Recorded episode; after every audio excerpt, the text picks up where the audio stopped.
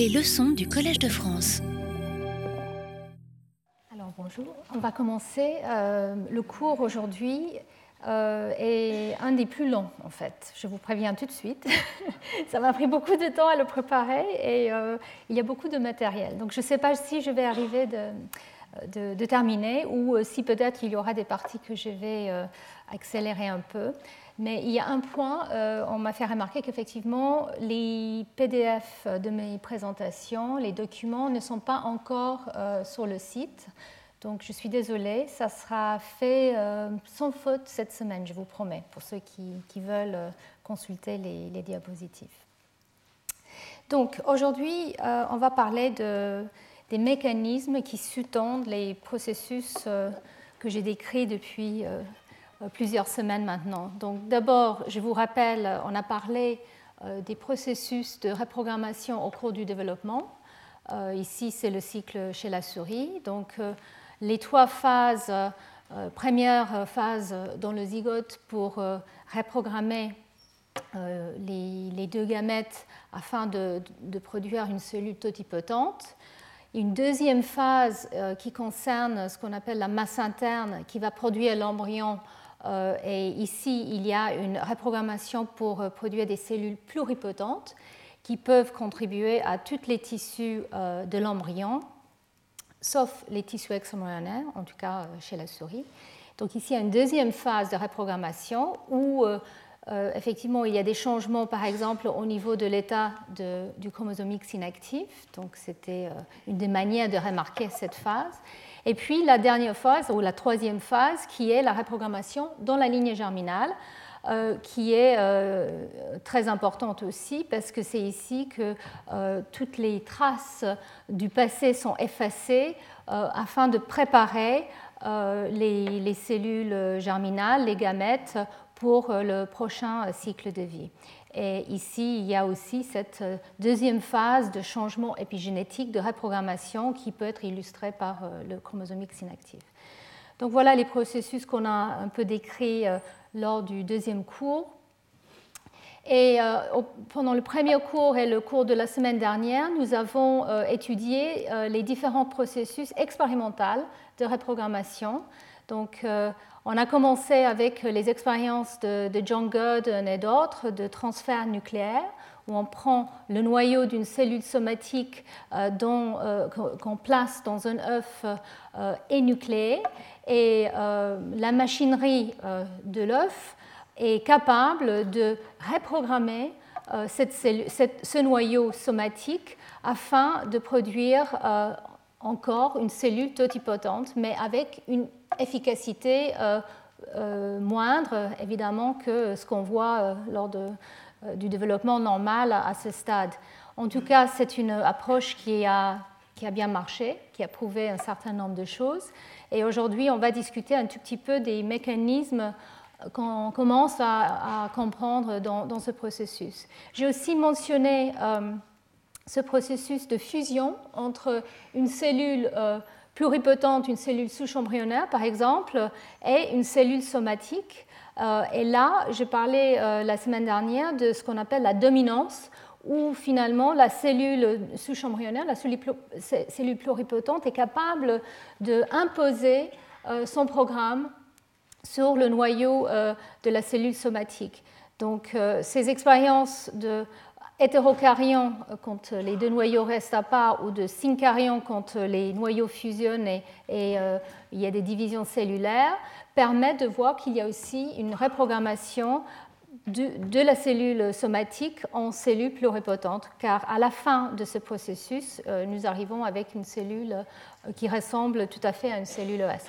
Alors, je ne vais pas parler en détail euh, de, cet aspect-là parce que j'ai réalisé que j'avais, euh, j'aurais vraiment pas eu beaucoup de temps. Par contre, euh, il y a, lors du, colloque que j'organise cette année, le 26 mai, il y a une des grandes spécialistes de ce processus, Helen Blau, qui va venir nous parler. Donc, pour ceux d'entre vous qui sont intéressés, elle va parler certainement de, ce processus et les, les mécanismes moléculaires.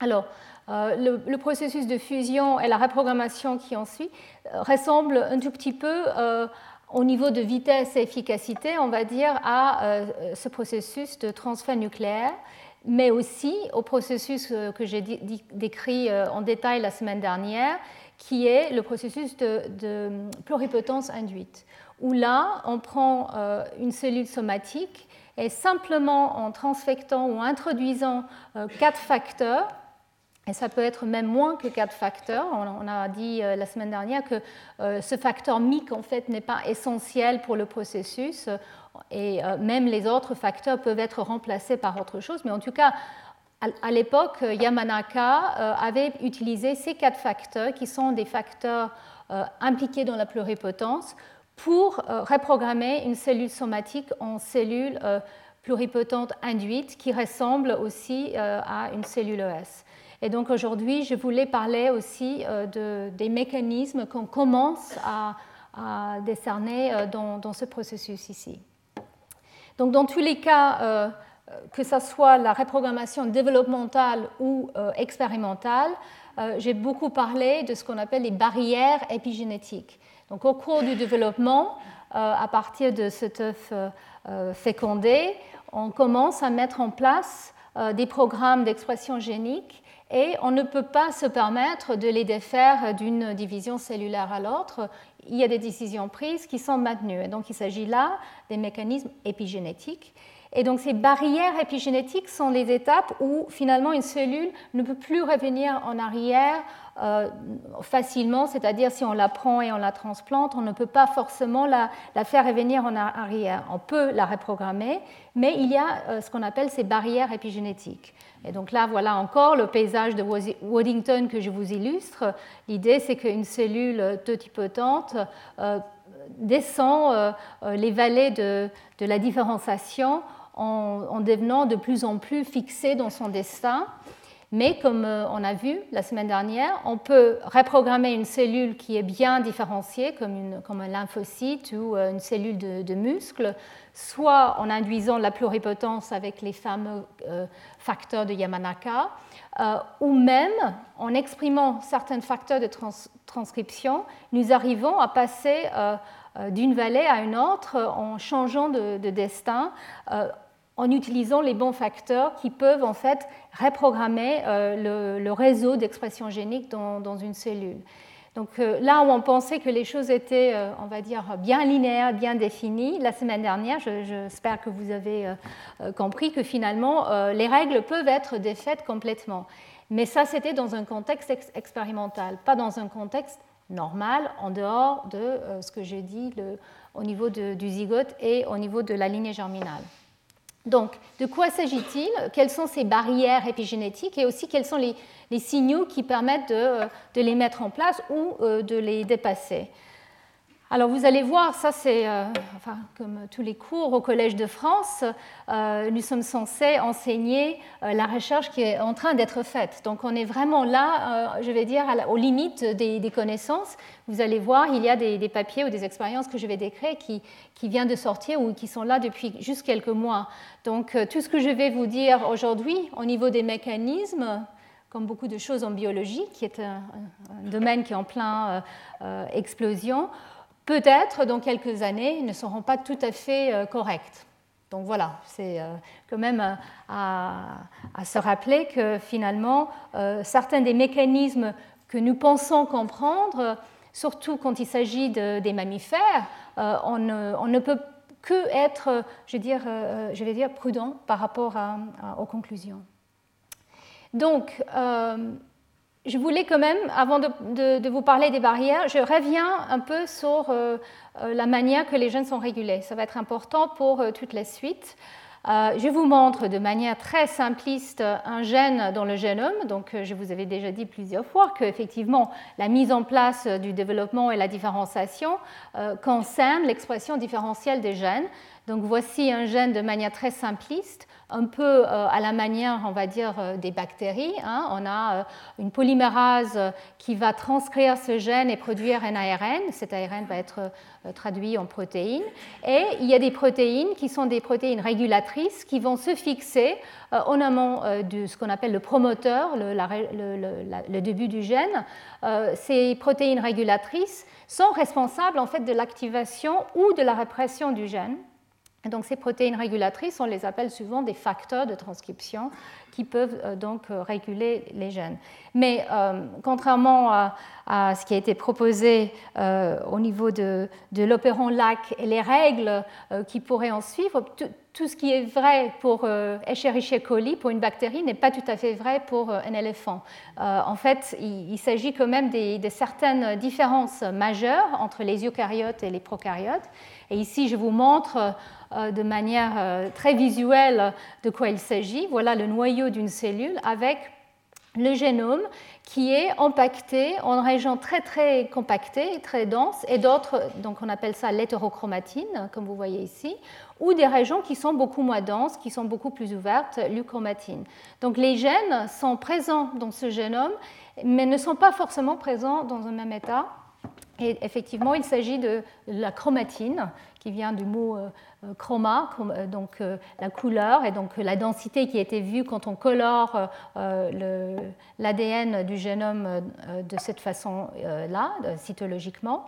Et donc, en fait, de quoi il s'agit? La chromatine concerne l'ADN euh, qui entoure des protéines qui s'appellent des histones pour former ce qu'on appelle des nucléosomes. Donc, le gène euh, qui est euh, exprimé dans, dans, une cellule, en fait, se retrouve plutôt dans une forme comme ça. Donc, il y a des nucléosomes partout, que dans la région 5' du gène, il y a une région qui n'est pas forcément occupée par un nucléosome, et c'est là où effectivement euh, il y a le promoteur et la, polymérase euh, qui sont présents. Et il y a d'autres éléments qui sont importants pour l'expression de ce gène, et ces éléments peuvent se situer très loin en fait du promoteur, euh, des plusieurs centaines de milliers de nucléotides. On les appelle des enhancers, c'est des éléments régulatrices lointaines. Et chez les eucaryotes et surtout chez les mammifères, en fait, on, exploite ce type d'éléments régulateurs à très longue distance surtout pour tout ce qui est régulation des gènes qui sont importants pour le développement. Donc en fait, il y a donc le, promoteur du gène, la région qui est transcrite et qui va produire l'ARN qui produit la protéine, et puis il y a d'autres éléments qui sont importants et qui ne sont pas forcément faciles à repérer par rapport à tel gène ou tel autre parce qu'elles sont situées à très longue distance. Et donc ces enhancers peuvent être soit euh, actifs prêts à à, activer le gène, même si le gène n'est pas actif. Ici, c'est un enhancer, une région qui a déjà un facteur de transcription lié, mais qui n'est pas forcément euh, euh, déjà en train d'activer le gène. Et puis, il y a d'autres euh, enhancers qui, eux, ne peuvent pas aller s'associer avec le promoteur du gène parce qu'ils sont bloqués par des protéines et des régions qu'on appelle des insulatrices. Donc, donc voilà, très schématiquement. Et donc le, nucléosome dont j'ai parlé, donc l'ADN euh, qui entoure euh, les histones, peut être euh, en fait dans différents états. Donc on peut avoir des modifications des histones diverses que j'ai déjà décrit un petit peu il y a, je pense, deux semaines. Et donc ces modifications des histones peuvent jouer un rôle et dans la compaction de la chromatine, la, manière que les nucléosomes sont impactés, surtout pour, euh, par exemple, les acétylations des lysines, mais aussi euh, ces modifications peuvent être des cibles des protéines qui peuvent venir s'associer pour faciliter les processus euh, qui concernent le génome, que ce soit la, transcription ou la réplication du génome, etc. Euh, et, donc, on peut avoir des gènes actifs ou des gènes inactifs. Euh, et donc, les modifications des histones que je vous montre ici avec les tout petits points peuvent être importants, euh, associés à cette activité ou inactivité. Et ici, je vous montre aussi les petits, comment on appelle ça, lollipops, enfin les petits, trous, les petits ronds noirs. C'est la méthylation de l'ADN, qui est une autre modification, pas sur l'histone cette fois-ci, mais sur l'ADN, une modification chimique qui, elle aussi, est associée avec une régulation euh, génique. Alors, je suis désolée, là, je sens qu'on va souffrir un tout petit peu aujourd'hui parce qu'on m'a voilà, on m'a sauvegardé euh, l'ordinateur sans, terminer. Donc voilà, excusez-moi.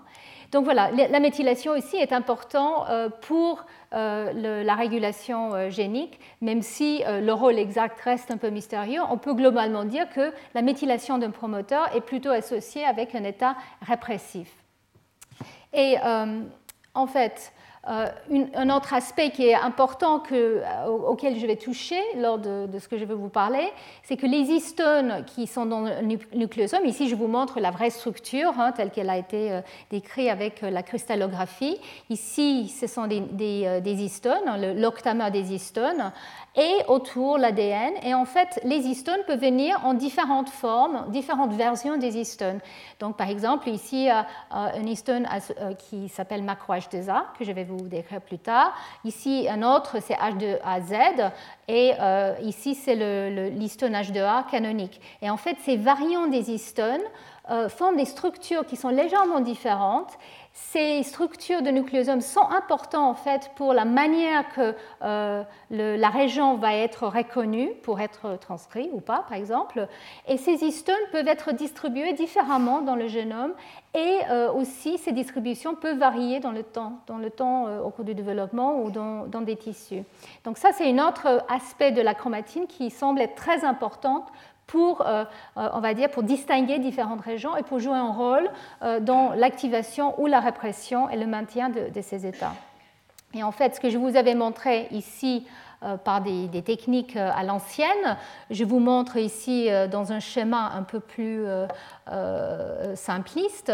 Et en fait, donc le, génome n'est pas juste une longue série de, nucléosomes, il est empaqueté en hétérochromatine et en euchromatine. Et en fait, les régions hétérochromatiques semblent avoir des structures plus condensées, comme vous voyez ici. Et donc un gène qui est dans une région hétérochromatique, en général, peut être éteint, mais elle peut être activée. Et une région, un gène qui est dans une région euchromatique peut être transcrit. Et alors, quels sont les facteurs ou les modules qui semblent être importants? Mais Il y en a beaucoup, donc je, suis très très simpliste là, mais il, faut quand même que j'ai mention euh, ces modules qui, sont importants pour euh, ce que je vais euh, vous décrire plus tard. Donc il y a des modules, on va dire, de, de silence où on peut euh, se rappeler d'un état silencieux, d'un état hétérochromatique, et des protéines du groupe polycom, que j'ai mentionné déjà, euh, sont importants, et donc il y a des modifications des histones qui sont associées avec ces protéines polycom, comme euh, la, méthylation de la lysine 27 de l'histone H3 ou l'ubiquitination de l'histone H2A. Donc voilà des modules en fait qui permettent de propager un état inactif. Ces complexes ne sont pas là pour inactiver un gène directement, mais pour maintenir un état inactif une fois qu'il a été mis en place par des facteurs, par exemple, qui se lient à l'ADN, comme les facteurs de transcription. Et donc il y a un autre module aussi, qui est le module associé à une autre modification, la lysine 9 triméthylée de l'histone H3, qui elle est associée avec une protéine qu'on appelle HP1, qui est une protéine de l'hétérochromatine, littéralement, heterochromatin protein 1. Et euh, SOUF39, c'est une enzyme qui met en place cette modification euh, d'histone euh, sur, des, des nucléosomes. Et donc, il y a un lien entre HP1 qui peut se lier à cette modification et SOUF39 qui met en place cette modification et qui s'associe aussi avec HP1. Donc ça, c'est un autre module, on pense, de propagation d'un état euh, inactif. Et pour les états actifs, là, il y a d'autres complexes, comme les complexes de trithorax, qui sont, euh, eux, importants pour propager euh, un état transcriptionnellement actif. Et il y a plusieurs complexes trithorax aussi. Euh, donc les, protéines associées sont souvent appelées MLL. je vais revenir sur ça un tout petit peu plus tard. Et donc là, la modification ou les modifications qui sont souvent associées avec un état actif sont par exemple la, la triméthylation de la lysine 4 de l'histone H3.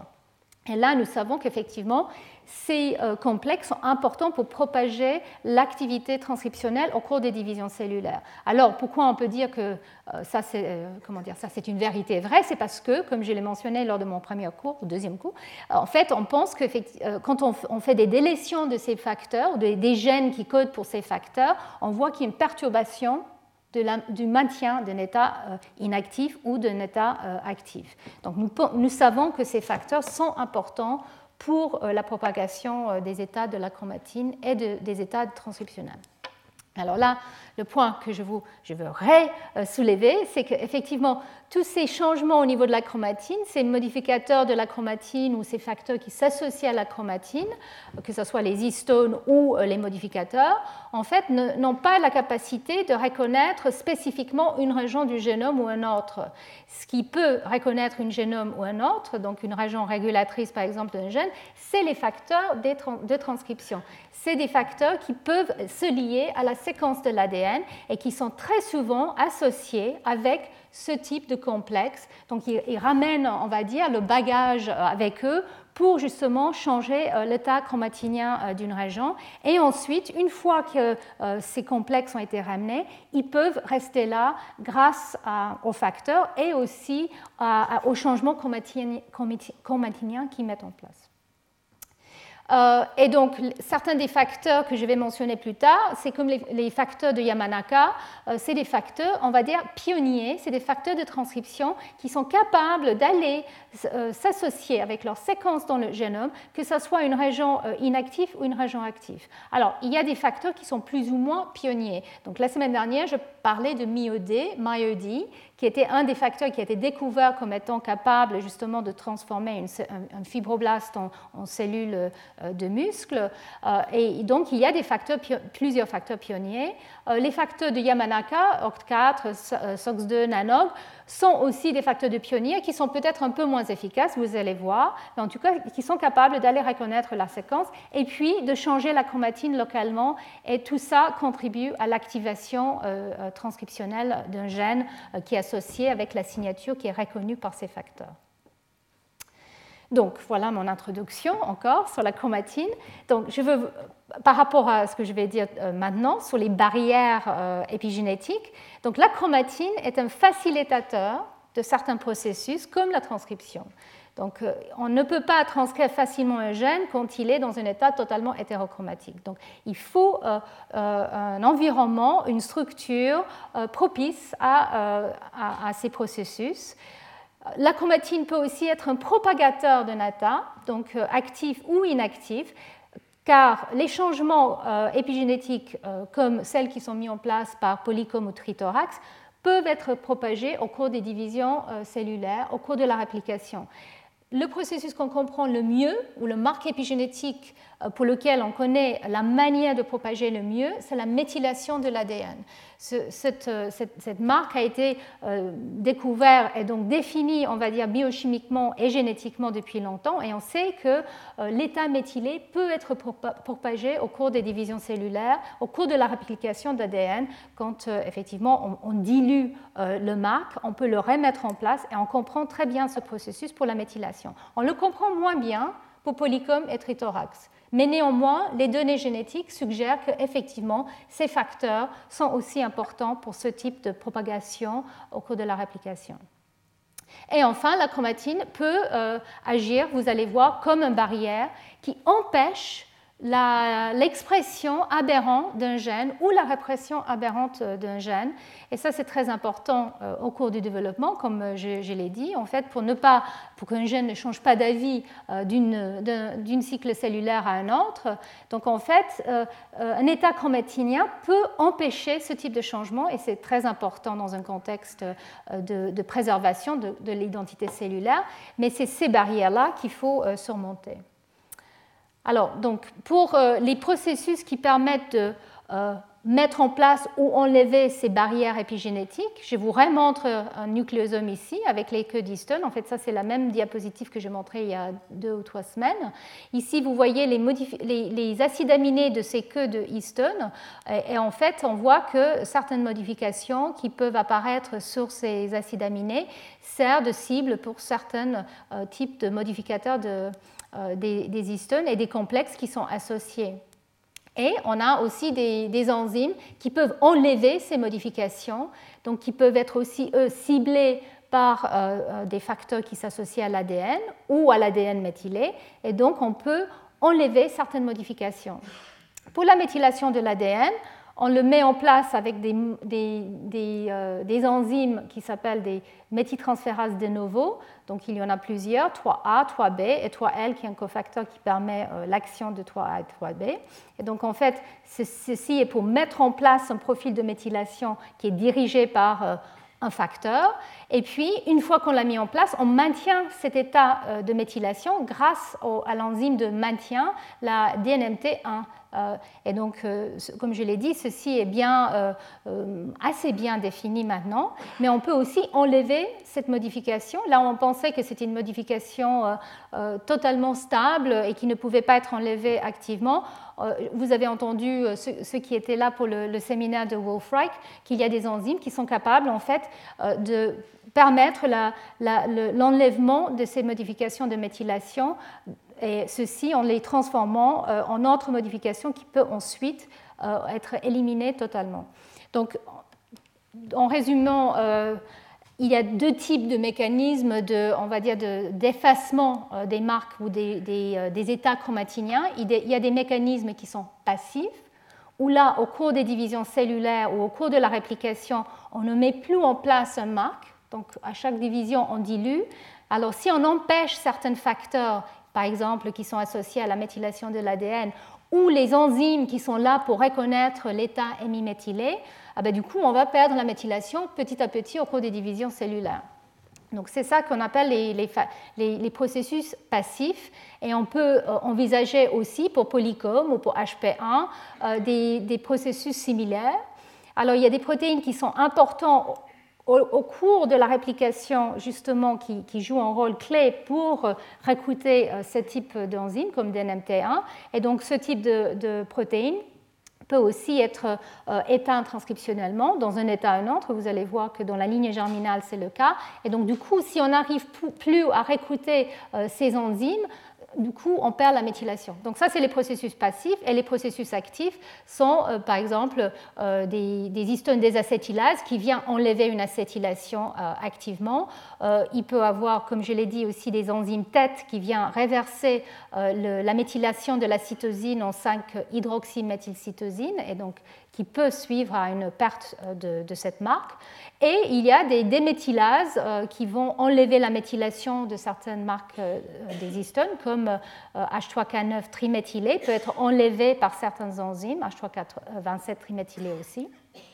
Et donc on appelle ça des processus actifs mais qui doivent être dirigés quand même vers une région. Et donc comment ces, euh, activités sont dirigées à une région et une autre Encore une fois, ça doit être via euh, des facteurs qui sont liés à l'ADN, mais aussi dans un contexte chromatinien.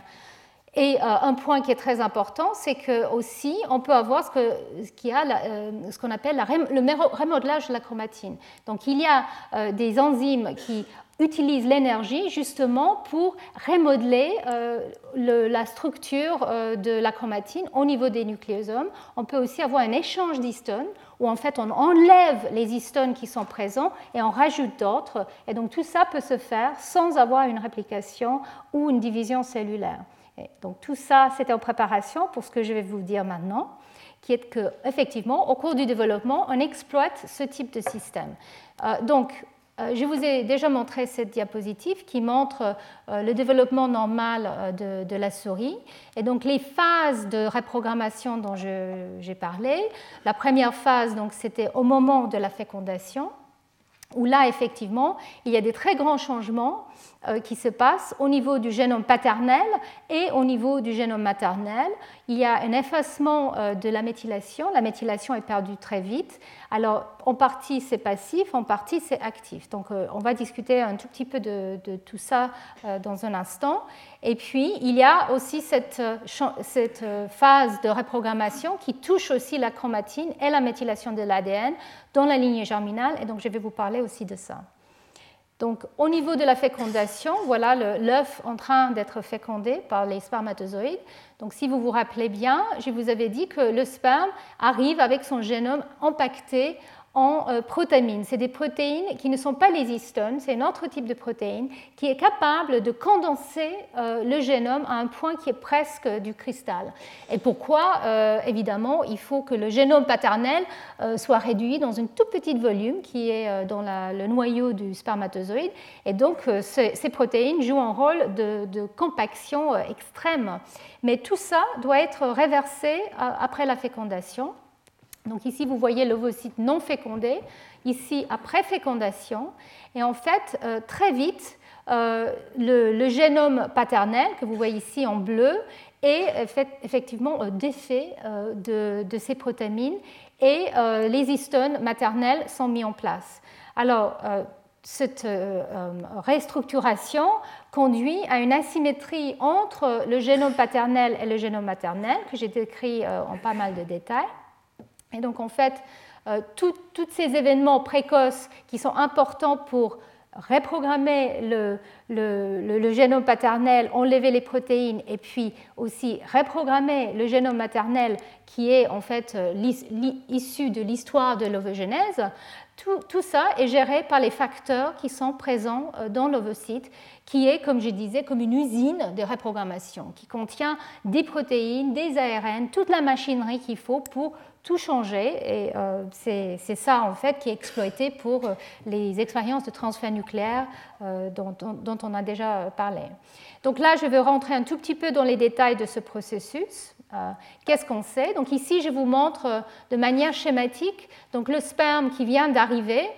voilà son génome empaqueté en protamine ici. Donc ça, c'est on va dire le génome paternel. Ici, le génome maternel. Euh, qui est dans un état avec des histones euh, déjà. Et euh, ce que nous voyons très très rapidement, c'est effectivement ces protéines sont échangées pour des histones grâce à l'aide de ce qu'on appelle des chaperones d'histones qui sont présents dans l'ovocyte, qui amènent les histones maternelles et qui permettent de les remplacer. Donc on sait que ces chaperons d'histones sont importants pour cet événement, en tout cas dans d'autres espèces. Chez la souris, euh, c'est encore quelque chose qui est en cours d'être euh, démontré génétiquement, mais en tout cas, on sait que ces chaperons sont essentiels pour ce remodelage et pour le remplacement des protéines par des histones. Et on sait qu'effectivement, euh, il y a certaines histones qui sont très importantes pour la suite, après la fécondation, après la première division cellulaire. Donc le variant H3 euh, 3.3, donc l'histone H3 arrive en trois euh, variants, H3.1, H3.2, H3.3. Et H3.3 est le variant qui est plus associé avec une mise en place en dehors de la réplication. Les deux autres histones sont mis en place lors de la réplication de l'ADN. H3.3, c'est aussi le variant qui est mis en place à ce moment-là et qui est absolument critique. Et il y a des modifications qui sont euh, gérées par Trithorax, vous vous rappelez, qui euh, permet de mettre en place cette modification H3K4 triméthyle, qui semble aussi être essentielle pour la reprogrammation correcte et la préparation pour l'activation zygotique euh, du génome. Et il y a aussi euh, cette phase de déméthylation donc, dont je vous ai parlé. Donc, j'ai mentionné déjà lors de mon cours sur le développement que nous savons, grâce à la génétique, que quand on enlève certains facteurs trithorax, nous ne pouvons pas voir une acquisition de cette modification et que ceci conduit à une, euh, euh, activation du génome euh, parental aberrant. Donc nous savons que cette, cette, complexe est absolument essentiel pour cet aspect-là, qui est important pour que les gènes soient activés correctement. Alors, est-ce que c'est le seul facteur? Clairement pas. Comme j'ai dit, euh, il y a toute une usine qui est présente. Le problème ici, j'ai oublié de le dire, ici et pour la lignée germinale, d'ailleurs pour tout ce qui est reprogrammation normale au cours de la vie d'un individu, au cours de l'embryogenèse, est le nombre de cellules. Donc nous ne pouvons pas faire euh, des cartes de la chromatine aussi facilement avec euh, ce type de matériel que nous pouvons faire par exemple avec les cellules ES e ou les cellules pluripotentes induites.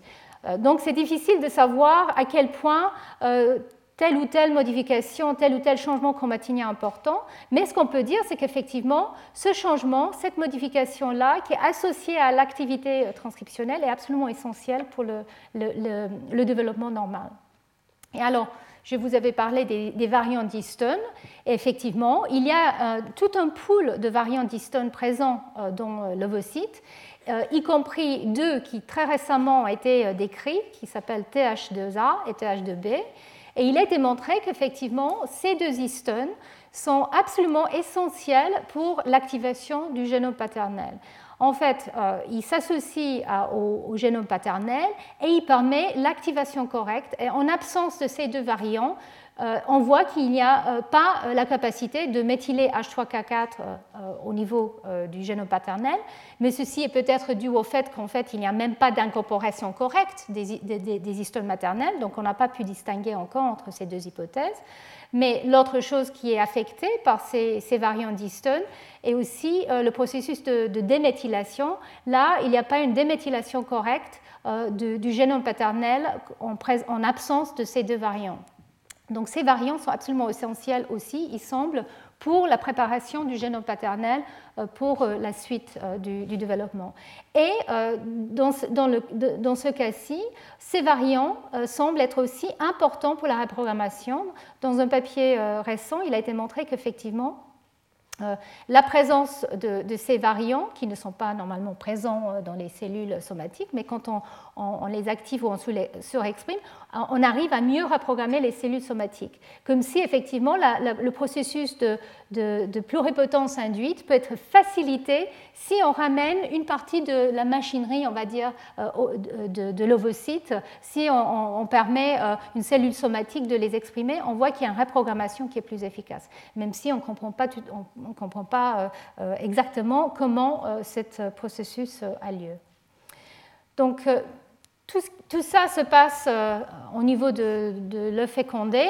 en fait, tout ça se passe avant qu'il y ait une réplication du génome. Ici, je vous parle de ce qu'on appelle la réchromatinisation du génome paternel. Donc ici, vous voyez le génome paternel, ici le génome maternel, après cet échange des, protamines pour des histones.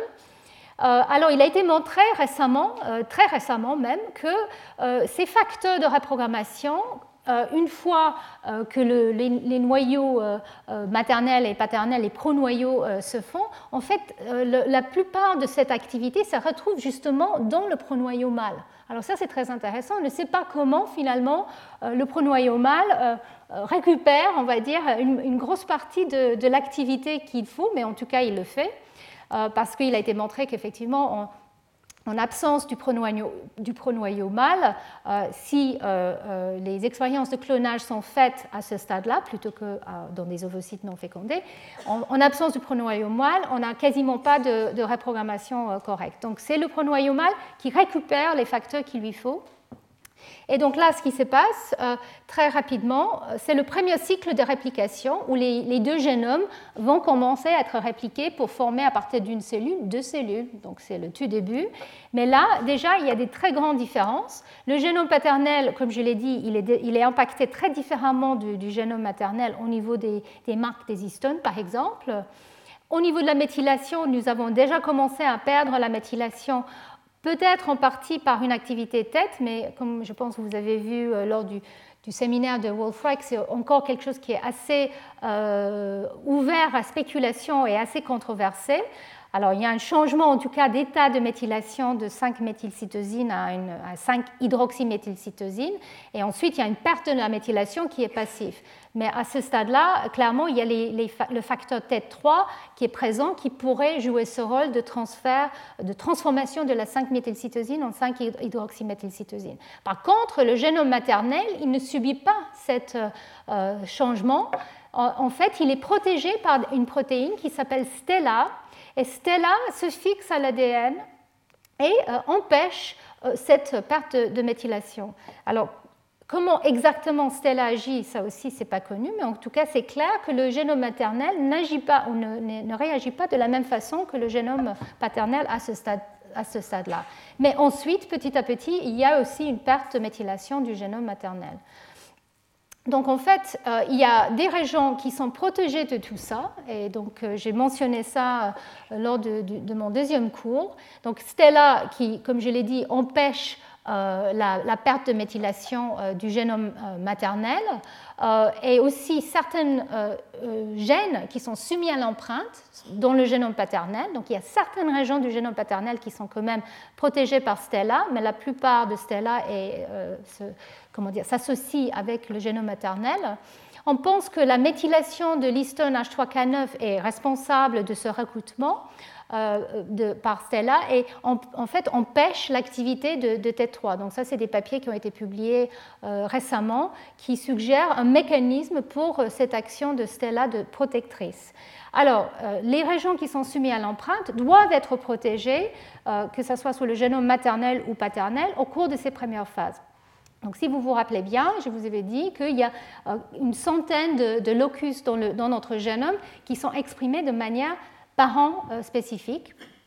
Justement pour empêcher que ces marques, qui sont euh, des marques de méthylation qui sont mises en place au cours de l'ovogenèse, euh, euh, surtout au cours de l'ovogenèse, en fait, pour que ces marques ne soient pas enlevées, il y a des facteurs très spécifiques qui, qui s'associent à l'ADN, les facteurs ZFP57 et TRIM28, qui en fait viennent et protègent les régions qui sont soumises à l'empreinte de manière très spécifique et qui empêchent leur déméthylation lors de cette phase de, déméthylation massif, que ce soit actif euh, au début et ensuite passif.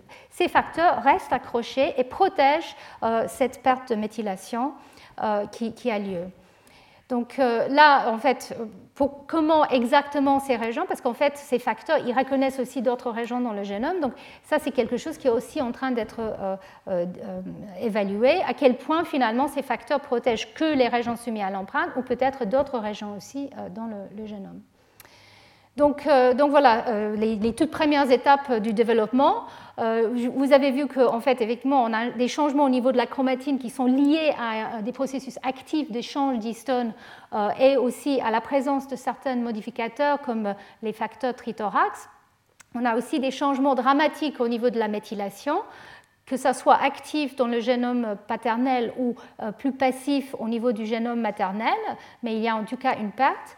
Et quand on arrive à ce stade ici, qui est le stade blastocyste, en fait, le niveau de méthylation est euh, au plus bas. Il y a un très, très, très faible niveau de, méthylation euh, à ce stade ici. Et très peu de temps après, la masse interne qui va donc former l'embryon euh, lui-même, il y a une reméthylation globale qui a lieu à ce stade-là.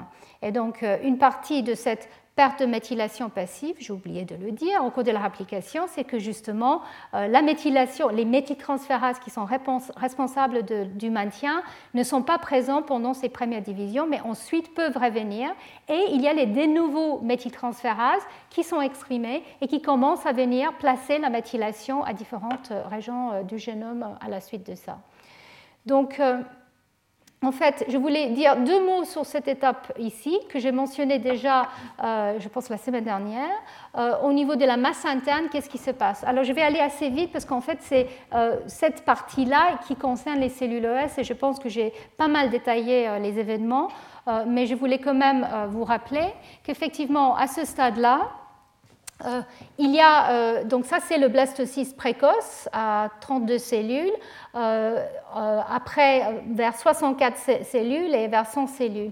Et ici, je vous avais montré, si vous vous rappelez, il y a deux semaines, en fait, qu'il y a une reprogrammation, par exemple, de, du chromosome X inactif qui se réactive très rapidement à ces stades-là. Et donc on pense qu'effectivement, c'est ici que les facteurs de pluripotence qui sont présents, qui sont exprimés de manière forte dans certaines cellules à ces stades-là, donc OCT4 par exemple, en fait exprimé dans toutes les cellules, mais OCT4 agit sur certains facteurs comme CDX2 qui lui est important euh, pour le trophectoderme, donc euh, CDX2 est exprimé ici, et OCT4 joue un rôle extrêmement important pour euh, élaborer les décisions de lignage qui sont décidées à ce stade-là. Donc les cellules qui expriment OCT4 à un, très bas niveau vont devenir le trophectoderme, les cellules qui expriment OCT4 à un niveau plus élevé vont devenir l'épiblaste.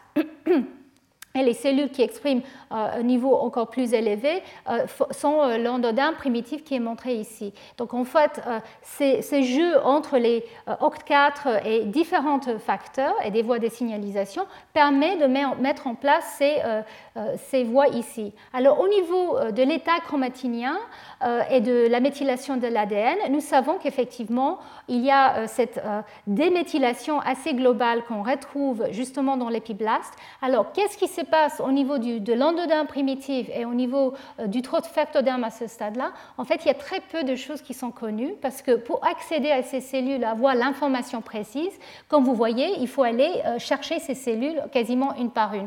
Et là, euh, Wolf-Reich, effectivement, avec ses, approches de simples cellules, va peut-être pouvoir nous dire des choses dans un ou deux ans, mais en tout cas, pour le moment, on a très peu d'informations.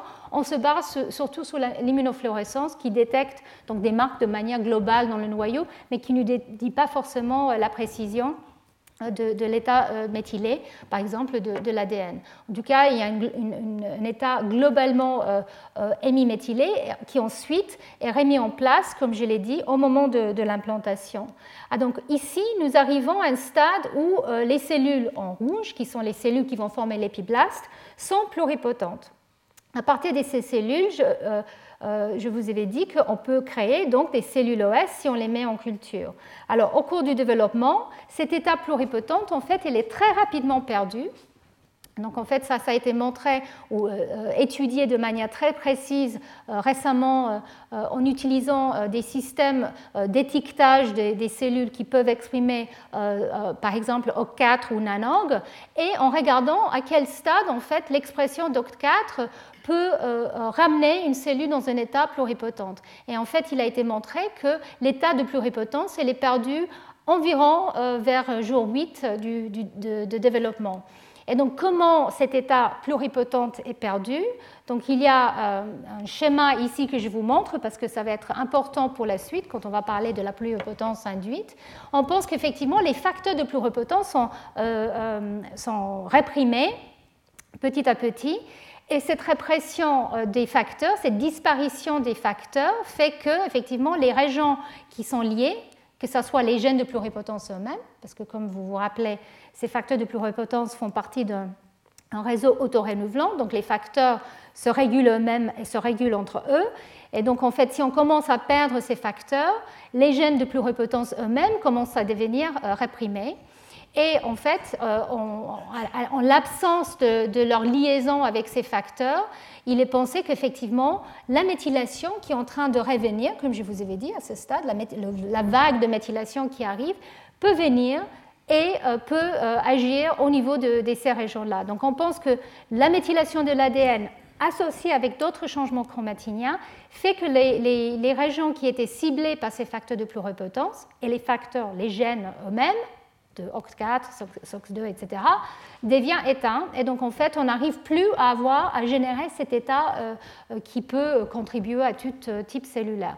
Donc, entre, on va dire, jour 3,5 et jour 7,5, 8, en fait, il y a une perte de cette pluripotence au cours du, développement, sauf dans la lignée germinale ou dans les cellules qui vont former la lignée germinale. Et là, en effet, le facteur OCT4 en particulier reste exprimé. Donc OCT4, euh, après, en fait, je vais euh, revenir ici. En fait, OCT4 est très fortement exprimé au stade précoce de l'embryon, devient euh, très fortement exprimé dans la masse interne, comme je l'ai dit, et ensuite est assez rapidement dérégulé ou, comment dire ça, oui, éteint au cours du développement. Comme vous voyez ici, OCT4 éteint entre ce stade-là 6,5 et 8,5 sauf dans euh, les cellules qui vont former la ligne germinale, où là, il continue à être exprimé. Et en fait, vous vous rappelez que j'ai dit au départ qu'en fait, il y a des gènes euh, qui ont des éléments régulateurs à longue distance. En fait, OCT4, il a des enhancers qui sont différents il a plusieurs enhancers qui sont utilisés à différents stades du développement. Et donc, justement, on pense que pour le, stade de, lignée germinale, il utilise un autre élément régulateur pour permettre de maintenir cette expression euh, à ce stade-là euh, précisément. Donc, ici, on arrive à ce stade euh, de, de reprogrammation dans la lignée germinale.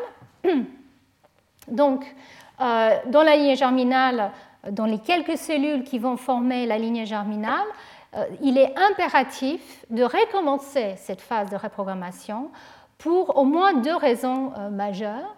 Une, c'est qu'il y a des erreurs de de méthylation, par exemple, d'ADN et d'autres modifications, que ce soit au niveau des histones, qui peuvent, euh, qui peuvent arriver au cours de, de, la vie de l'individu et même qui ne, peuvent pas, qui ne sont pas forcément euh, euh, effacés au moment de, de, la reprogrammation zygotique. Mais à ce stade-là, quasiment tout est reprogrammé. C'est-à-dire, on efface tout, il n'y a plus d'histoire ou quasiment plus d'histoire. Donc, il n'y a pas des erreurs. Et en plus, les empreintes qui sont spécifiques à euh, un mâle ou une femelle, les empreintes qui viennent des parents doivent être effacées pour que les nouveaux empreintes soient établies. Donc si c'est un mâle, euh, l'empreinte mâle, si c'est une femelle, l'empreinte femelle doit être rétablie. Donc avant de rétablir ces, euh, marques épigénétiques, cette méthylation au niveau des gènes soumis à l'empreinte, il faut d'abord effacer ce qui était présent de nos parents. Donc voilà, pour ces raisons-là, effectivement, on pense que c'est très important de bien reprogrammer euh, euh, l'épigénome des, cellules germinales. Donc en fait, les cellules euh, germinales ou progénitrices germinales sont des cellules unipotentes. Ce pas des cellules pluripotentes, contrairement aux cellules de la masse interne. En fait, elles, vont former les gamètes. Donc on peut les appeler unipotentes. Mais elles ont beaucoup des caractéristiques des cellules pluripotentes lors de leur mise en place. Donc j'avais déjà euh, montré cette diapositive euh, lors de mon cours sur le développement, mais je reviens euh, là-dessus pour vous expliquer un tout petit peu plus comment les choses se passent. Donc les cellules primordiales qui vont former la ligne germinale euh, c'est une toute petite nombre de cellules qui sont présentes euh, au stade 5,5-6. Et c'est les cellules qui sont en fait dans l'épiblaste, qui est, en fait, vous ne voyez pas la couleur bien, mais ça c'est en rose, c'est l'épiblaste, c'est ça qui va former l'embryon, et qui sont juxtaposées à une partie des tissus extra-embryonnaires, donc c'est l'ectoderme extra-embryonnaire, et donc c'est à cette juxtaposition que des cellules de l'épiblaste qui ont en fait été programmées pour devenir des cellules somatiques. Donc ces cellules-là, elles ont déjà inactivé leur chromosome X. Il y a déjà une, méthylation de l'ADN qui a été mise en place euh, globalement. Euh, elles ont déjà réprimé euh, un certain nombre de gènes pluripotents, sauf OCT4, comme je l'ai dit. Donc OCT4 est encore présent dans, dans ces cellules à ce stade-là, enfin toutes les cellules à ce stade-là, mais très fortement dans les cellules PGC. Et en fait, donc ces cellules, elles étaient parties pour devenir euh, des cellules somatiques. Mais à cause de leur position et de la signalisation qu'il y a ici entre euh, l'épiblaste et euh, l'ectoderme extra-embryonnaire, il y a une activation d'un gène clé, BLIMP1, qui est un facteur de, transcription aussi, c'est un, un, répresseur en fait. Et ce facteur, en fait, est absolument essentiel pour spécifier ces cellules pour devenir des cellules germinales. Et donc on sait que si on enlève ce gène BLIMP1, en fait, euh, on, ne peut pas euh, créer les lignées germinales. En fait, on, continue sur le programme euh, somatique.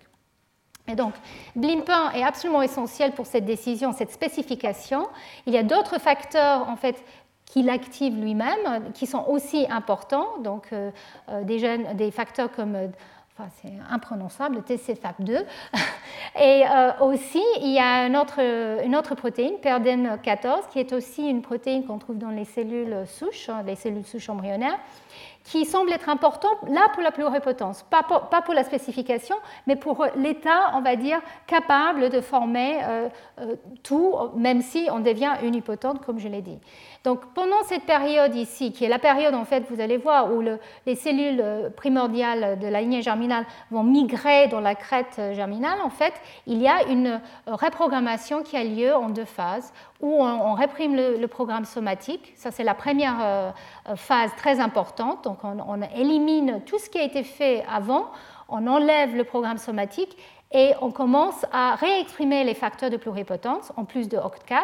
On réactive euh, le X inactif et on déméthyle l'ADN et on efface les empreintes. Et là, on arrive à ce qu'on appelle effectivement un état quasiment pluripotent, mais qui est capable d'aller former les gamètes par la suite.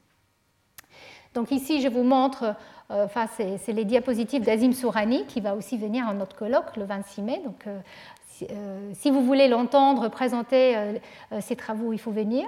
Et donc en fait, voilà, on voit la migration de ces toutes petites nombres de cellules. Donc vous voyez, c'est tellement peu d'aller travailler sur ces cellules-là est quasiment impossible, sauf si on est très talentueux, comme quelqu'un comme Azim Sourani et quelques autres chercheurs dans le monde qui savent maintenant aller isoler ces cellules-là. Il y a aussi des manières maintenant de les créer in vitro, même si on n'est pas tout à fait certain que le processus in vitro à partir d'une cellule S est tout à fait pareil. Mais en tout cas, voilà, on arrive maintenant à avoir des systèmes in vitro, mais pour vraiment étudier le processus, il faut faire in vivo. Donc effectivement, comme pour l'embryon tout à l'heure, on n'a pas beaucoup, beaucoup d'informations, mais on commence à avoir quand même euh, quelques informations parce que ces cellules-là, on peut les marquer spécifiquement avec certains marqueurs et ensuite les sortir euh, et euh, les trier et puis regarder de, manière plus précise qu'est-ce qui se passe. Donc on pense qu'effectivement, il y a deux phases de reprogrammation. Cette première phase qui est en fait l'effacement euh, du programme somatique et on voit euh, associer à ça une perte de cette modification H3K9 diméthyle que j'ai mentionné tout au début qui est associée avec en fait une perte de, la méthyltransférase qui est responsable pour mettre en place cette marque, ou une des, protéines qui est important pour mettre en place cette marque. Et donc on pense que cet effacement de cette H3K9 diméthyle, en fait, est peut-être important pour la suite qui est la déméthylation de l'ADN. Et il y a en même temps une, croissance d'une autre marque qui est associée à polycom, H3K27 triméthyle. Alors c'est de la spéculation, mais l'idée c'est que peut-être, peut en fait, si on efface les marques répressives comme H3K9 diméthyle, on ne peut pas permettre tout à, se réexprimer. Donc en fait, il faut mettre en place d'autres marques à la place pour un peu euh, garder les parties du génome qui doivent être gardées euh, éteintes euh, sous contrôle. En attendant, après la phase de migration, cette deuxième et peut-être plus importante phase de reprogrammation, où là, effectivement, on fait une déméthylation globale du génome, on perd même l'H3K27 euh, triméthyle, et c'est là où on réactive le X et on efface euh, les empreintes. Donc, euh, c'est une autre manière que je vous montre ça ici. Entre 6 jours et demi et 10 jours et demi, je vous montre les étapes. Donc cette première étape de pré-reprogrammation, euh, où effectivement on spécifie les cellules qui vont donner la ligne germinale, là il y a encore de la division cellulaire. Euh, il y a des modifications des histones présentes, mais au stade où on commence euh, la migration, là, en fait, les cellules arrêtent de se diviser et deviennent quiescentes transcriptionnellement. Elles s'arrêtent en G2, en phase G2 du cycle cellulaire. Et là, euh, c'est une phase qui est très difficile d'accès, mais c'est pendant cette phase-là qu'effectivement, on voit qu'il y a cette perte de certaines modifications comme H3K9 diméthyle. Et donc, en fait, c'est autour de la fin de cette phase-là où on commence à voir les facteurs de pluripotence se réexprimer. Et donc, en fait, on pense que c'est en, perdant ces marques hétérochromatiques et en démarrant la déméthylation de l'ADN qu'on commence à voir que OCT4 et NANOC, par exemple, commencent à être exprimés. Donc, est-ce que c'est important? Mais On sait que OCT4 euh, semble être important parce qu'effectivement, quand on délète OCT4 dans les cellules primordiales euh, euh, tôt, on voit qu'il y a un, impact sur euh, les cellules qui ne peuvent plus exprimer certains facteurs qui sont associés avec cet état de pluripotence, y compris le facteur stellar. Euh, dans le cas de Nanog, euh, on pense qu'effectivement Nanog est aussi peut-être euh, important pour le développement des PGC, mais c'est encore quelque chose qui est en train d'être étudié. Mais en, fait, dans les, nuls Nanog, enfin les cellules PGC nulles pour Nanog, on n'arrive pas à aller au-delà du stade embryogenèse le, jour 11. Donc on pense que peut-être Nanog est aussi important pour cette partie de de la mise en place de la lignée germinale. Alors, au niveau euh, des cinétiques des différentes marques, au niveau de la chromatine, je vous montre ici ce qui est déjà là. Donc K9 euh, qui tombe très vite, H3K27 euh, qui remonte et ensuite qui retombe. il y a donc les facteurs qui sont responsables de K9 comme GNFA. Donc GNFA, c'est l'histométhyltransférase qui est important pour H3K9. Et en fait, son partenaire GLP est est éteint très, très tôt, donc à ce stade-là, et donc ça empêche GNFA d'aller méthyler H3K9. Donc on perd très vite cette modification, et on voit aussi que les méthyltransférases de novo DNMT3A et B, et cette protéine qui est importante pour recruter DNMT1 en cours de la réplication sont aussi euh, down, euh, downrégulés, éteints. Et donc on pense que c'est peut-être là la phase d'initiation de déméthylation qu'on voit euh, globale qui, qui, est important à ce stade-là. Alors comme je l'ai dit, Polycom en fait arrive à ce stade-là, on ne sait pas exactement comment et pourquoi, mais ensuite il est perdu et ça, cette perte, on pense est active, il a été montré qu'il y a une histone déméthylase qui vient effacer cette modification à ce stade du développement, et ceci est aussi essentiel pour le développement normal de la lignée germinale. Donc voilà, on pense qu'effectivement, il y a une, perte, on va dire, passive de, marques comme la méthylation de l'ADN et les marques comme H3K9 parce qu'on empêche justement euh, les facteurs qui permettent de les mettre en place à être là. Euh, mais après, il y a peut-être des mécanismes actifs ici, c'est un résumé de ce qu'on a déjà entendu de Wolfreich. À, jour 10 et demi, il y a une déméthylation de certaines répétitions, certains euh, éléments répétés. Aussi quelques gènes qui deviennent déméthylés. Euh, et il y a le, début de l'initiation de, la réactivation du chromosome X. Mais quand on arrive au stade 13 et demi, donc euh, après cette phase-là, vous voyez qu'effectivement, il y a une augmentation des protéines TET1 et TET2 euh, les facteurs de, euh, de, voilà, les facteurs de, lignée germinale BLIM1 et PRD14 sont présents. Et on pense qu'effectivement, à ce stade-là, euh, c'est un stade très actif d'effacement global et final de la méthylation de l'ADN. Et c'est ici qu'effectivement, les gènes qui sont soumis à l'empreinte sont effacés. Et donc là, je pense que je vais aller assez vite euh, sur cette diapo parce que je l'avais euh, déjà montré en fait euh, l'année dernière. Et ceci est le travail d'Azim Sourani. Il va vous présenter ça. Mais effectivement, on pense qu'il y a cette phase active de perte de méthylation sur la plupart du génome à ce stade-là, entre 10,5 et 13,5. Et donc, tous les, les éléments sont touchés, sauf certaines répétitions. Et donc ça, c'était le point qui a été un peu discuté lors euh, du, séminaire de Wolfreich, parce qu'en fait, il y a, euh, la plupart des, des loci sont euh, sujets à cette déméthylation, mais il y a certains gènes et certaines répétitions qui gardent leur méthylation.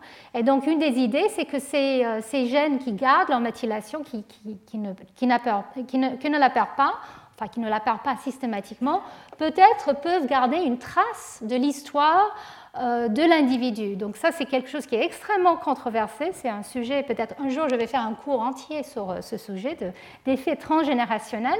Mais en tout cas, il y a certains locus qui, effectivement, gardent leur méthylation et qui résistent à cette déméthylation euh, globale. Donc, donc voilà, ici c'est un résumé de ce que je viens de vous dire dans la lignée germinale. C'est assez complexe, mais en même temps, on ne comprend pas euh, tout, enfin même pas beaucoup, mais on pense que ce qui se passe, c'est qu'il y a deux, euh, phases de reprogrammation, ou deux, pardon, deux manières, il y a deux, deux, vagues de reprogrammation, mais il y a aussi deux phases ou deux manières de le faire qui sont très importantes en fait justement pour, euh, euh, on va dire, euh, surmonter cette barrière épigénétique qui a été mise en place parce que les cellules allaient devenir des cellules somatiques.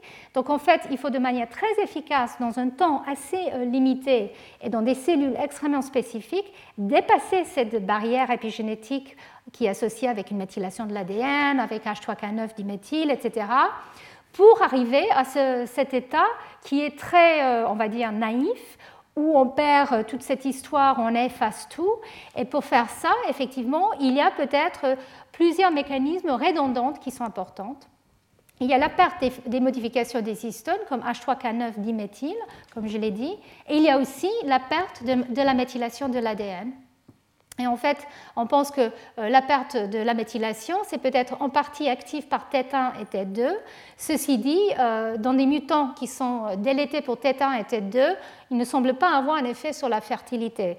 Donc, clairement, il y a d'autres mécanismes pour perdre la méthylation, euh, peut-être aussi efficacement, qui sont justement liés peut-être soit à, H3K9 méthylé et à des mécanismes passifs ou à d'autres systèmes. Et donc, tout cet aspect perte de méthylation d'ADN extrêmement délicate et controversée. Ça reste un sujet très chaud dans le domaine, mais en tout cas, ce qui est clair, c'est qu'il faut arriver à un état, on va dire, comme, comme je l'ai mentionné, assez naïf, où on a effacé toute l'histoire épigénétique, on a dépassé le barrière somatique et euh, on, a réactivé euh, le X, on a effacé les empreintes et on, a exprimé les facteurs de pluripotence pour que ces cellules puissent ensuite former les gabettes euh, à des étapes plus tardives. Donc voilà, j'arrive à, la fin de la partie mécanistique du, développement précoce, enfin du développement chez les mammifères. Donc j'ai fait un, résumé de ces trois étapes. Et maintenant, je vais les juxtaposer à ce que nous savons euh, pour la reprogrammation euh, induite, expérimentale. Donc, pour certains aspects, je vais aller euh, assez vite, mais pour la première phase, pour la première approche, qui est le clonage ou le transfert nucléaire d'une cellule dans un ovocyte, Clairement, vu qu'on utilise un ovocyte pour reprogrammer, on peut imaginer que les étapes ressemblent beaucoup euh, aux étapes développementales qui ont lieu euh, après euh, fécondation. Donc il y a, quand les expériences ont été faites par John Gurdon, que je vous avais décrit un tout petit peu, il y a une suppression rapide des gènes somatiques, mais pas toujours, et pas très efficacement, et une activation de, différents gènes dans le noyau somatique, y compris certains gènes de la pluripotence. Et donc c'est très rapide, contrairement à la pluripotence induite avec les facteurs de Yamanaka, mais c'est extrêmement inefficace. Et donc la raison pour laquelle c'est inefficace, je vais essayer de la euh, illustrer un tout petit peu ici. Donc ici, je vous montre, euh, sur la base des expériences de John Gurdon, en fait, euh, qu'est-ce qui se passe quand on prend des noyaux d'une cellule somatique de mammifère qu'on met dans l'ovocyte du xénope. Donc ça, c'est l'approche Gurdon. Donc, euh, ce qui montre ici que 5 minutes après transfert nucléaire, on change certaines histones, les linker histones, que, je n'ai pas mentionné, mais qui sont des histones qui s'associent aussi euh, entre les nucléosomes. On voit que les facteurs comme HP1 euh, semblent être incorporés et d'autres facteurs. Donc très très vite, on voit des changements qui ont lieu entre 5 minutes et 5 heures après transfert nucléaire. Quelques heures plus tard, on voit que le variant H3.3 est incorporé. Donc, dans les, expériences de John Gurdon, en utilisant euh, l'ovocyte euh, précoce, en fait, euh, il peut avoir une situation où il n'y a pas une réplication de l'ADN. Donc, il, il évite l'aspect réplicatif où on peut avoir une perte passive.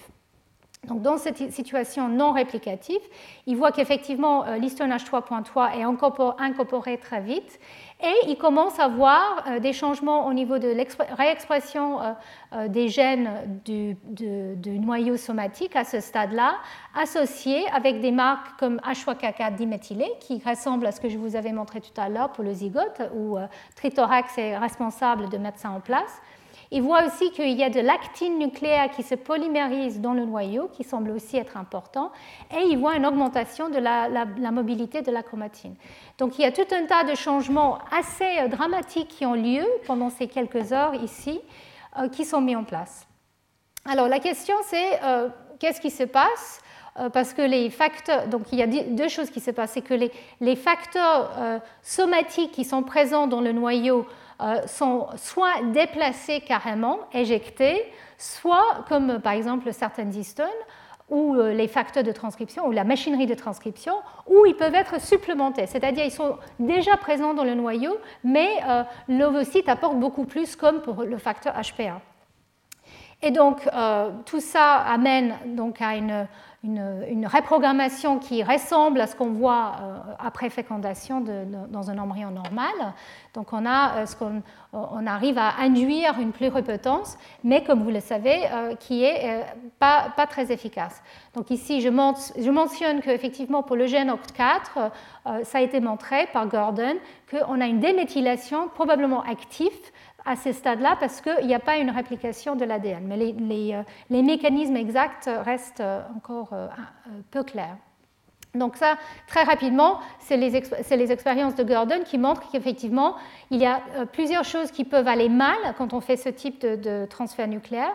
En fait, les gènes somatiques, par exemple, de, de noyau d'une muscle, peuvent euh, ne pas être euh, éteints correctement, peuvent propager leur expression malgré la reprogrammation. Et puis, les gènes qui sont éteints dans ces noyaux et qui doivent être réactivés peuvent être mal réactivés. Et donc, ce que Gordon a montré, c'est encore une fois avec un variant d'Easton, H3.3, ce variant d'Easton qui est remis en place massivement après euh, le clonage, après le transfert nucléaire, il a montré que c'est ce variant-là qui porte cette mémoire aberrante, en fait, qui permet que les gènes du muscle continuent à être exprimés de manière anormale et qui fait qu'effectivement, pardon, qui, font que, effectivement, dans des, dans des parties du noyau, pardon, dans des parties de l'embryon où normalement il n'y a pas de muscle, on a une expression des gènes du muscle qui est incorrecte. Et donc, ce qu'il a fait, c'est de muter cette histone, cette variante d'histone, et voir quel était l'impact. Et effectivement, là, il n'y a plus d'erreur. Il y a très peu de, cellules qui expriment justement, euh, d'embryons qui expriment ces gènes musculaires quand on élimine euh, les fonctions de cette variante d'histone. Donc ça veut dire qu'effectivement, c'est la chromatine qui porte cette mémoire aberrante euh, et c'est les variants qui viennent de l'œuf, en fait, qui permet de propager un état actif du noyau somatique. Donc, tout ça pour dire, donc il y a beaucoup d'expériences que John et d'autres ont fait, tout ça pour dire qu'effectivement, on pense que la chromatine euh, qui vient de noyau somatique n'est pas euh, appropriée pour faire un embryon. elle vient avec sa propre bagage et justement avec des signatures qui font que euh, la machinerie euh, de l'œuf, qui est là en fait pour gérer surtout le génome d'un sperme et pas le génome d'une cellule somatique. Et donc en fait, effectivement, on a une efficacité quand on prend un noyau d'une cellule spécialisée de 1%, tandis que quand on prend un sperme et un œuf, on a une efficacité de quasiment 100%. 100%. Donc, je voulais euh, mentionner un exemple qui illustre ça. En fait, je travaille sur l'inactivation du X, mais j'ai réalisé en préparant mes cours que finalement, peut-être je suis biaisée, mais c'est un exemple magnifique qui montre comment les choses peuvent se passer mal, cette fois-ci dans un contexte des mammifères, dans une, expérience de, clonage. Comment épigénétiquement les choses peuvent aller mal. Et donc, euh, il y a plusieurs années, en collaboration avec le, laboratoire de euh, Azim Surani, nous avons justement fait des expériences de transfert nucléaire chez la souris. On a pris euh, des cellules somatiques, des cellules de fibroblastes, et qu'on a mis donc euh, dans, l'œuf de, la souris et on a regardé l'état de l'inactivation du X au cours des embryons euh, qu'on générait après ce type de, transfert nucléaire. Donc ici, vous voyez euh, les embryons à différents stades après transfert nucléaire. Donc c'est le, le, stade 4 cellules, 8 cellules morules. Donc ici, vous voyez l'embryon entier, ici juste un noyau pour vous montrer ce qui se passe. Et ici, c'est le contrôle. Ici, c'est la situation normale d'un embryon qui se développe, normalement. Donc, si vous vous rappelez, au cours du développement normal, euh, dans un embryon femelle, le X paternel va toujours s'inactiver. Donc on a cet ARN XIS qui s'exprime très tôt, décore le chromosome et déclenche l'inactivation. On ne voit jamais de euh, domaine d'existe dans un, embryon femelle. C'est toujours le X paternel qui va le faire. Le X maternel ne fait rien à ce stade-là. Donc ici, vous voyez la situation normale. Et quand on fait cette expérience avec une cellule somatique, ce qu'on voit, c'est quelque chose de totalement anormal. On voit euh, au stade 4 cellules que l'ARN existe, ne s'exprime pas encore tout à fait comme il faut, mais il commence un peu. Mais au stade 8 cellules, au lieu de voir un domaine d'existe, on en voit deux. Et au stade morule, ça continue. Et donc clairement, là, il y a un problème de dérégulation de la mise en place de l'inactivation euh, dans, dans, dans, ce type d'expérience. Donc ce qu'on a pu montrer, c'est que le X qui était inactif avant, c'est-à-dire dans la cellule somatique, il serait inactif lors de cette euh, expérience de, clonage, de transfert nucléaire. Donc lui, il serait inactif, si vous voulez, donc il, il garde peut-être une mémoire de son état, il n'est pas totalement reprogrammé, et par contre, ce qu'on voit aussi, c'est que le X actif, qui lui n'exprimait pas existe du tout dans une cellule somatique, il se met à exprimer existe. Donc en fait, on réactive un gène qui était bien silencieux, et donc du coup, on démarre l'inactivation sur les deux X.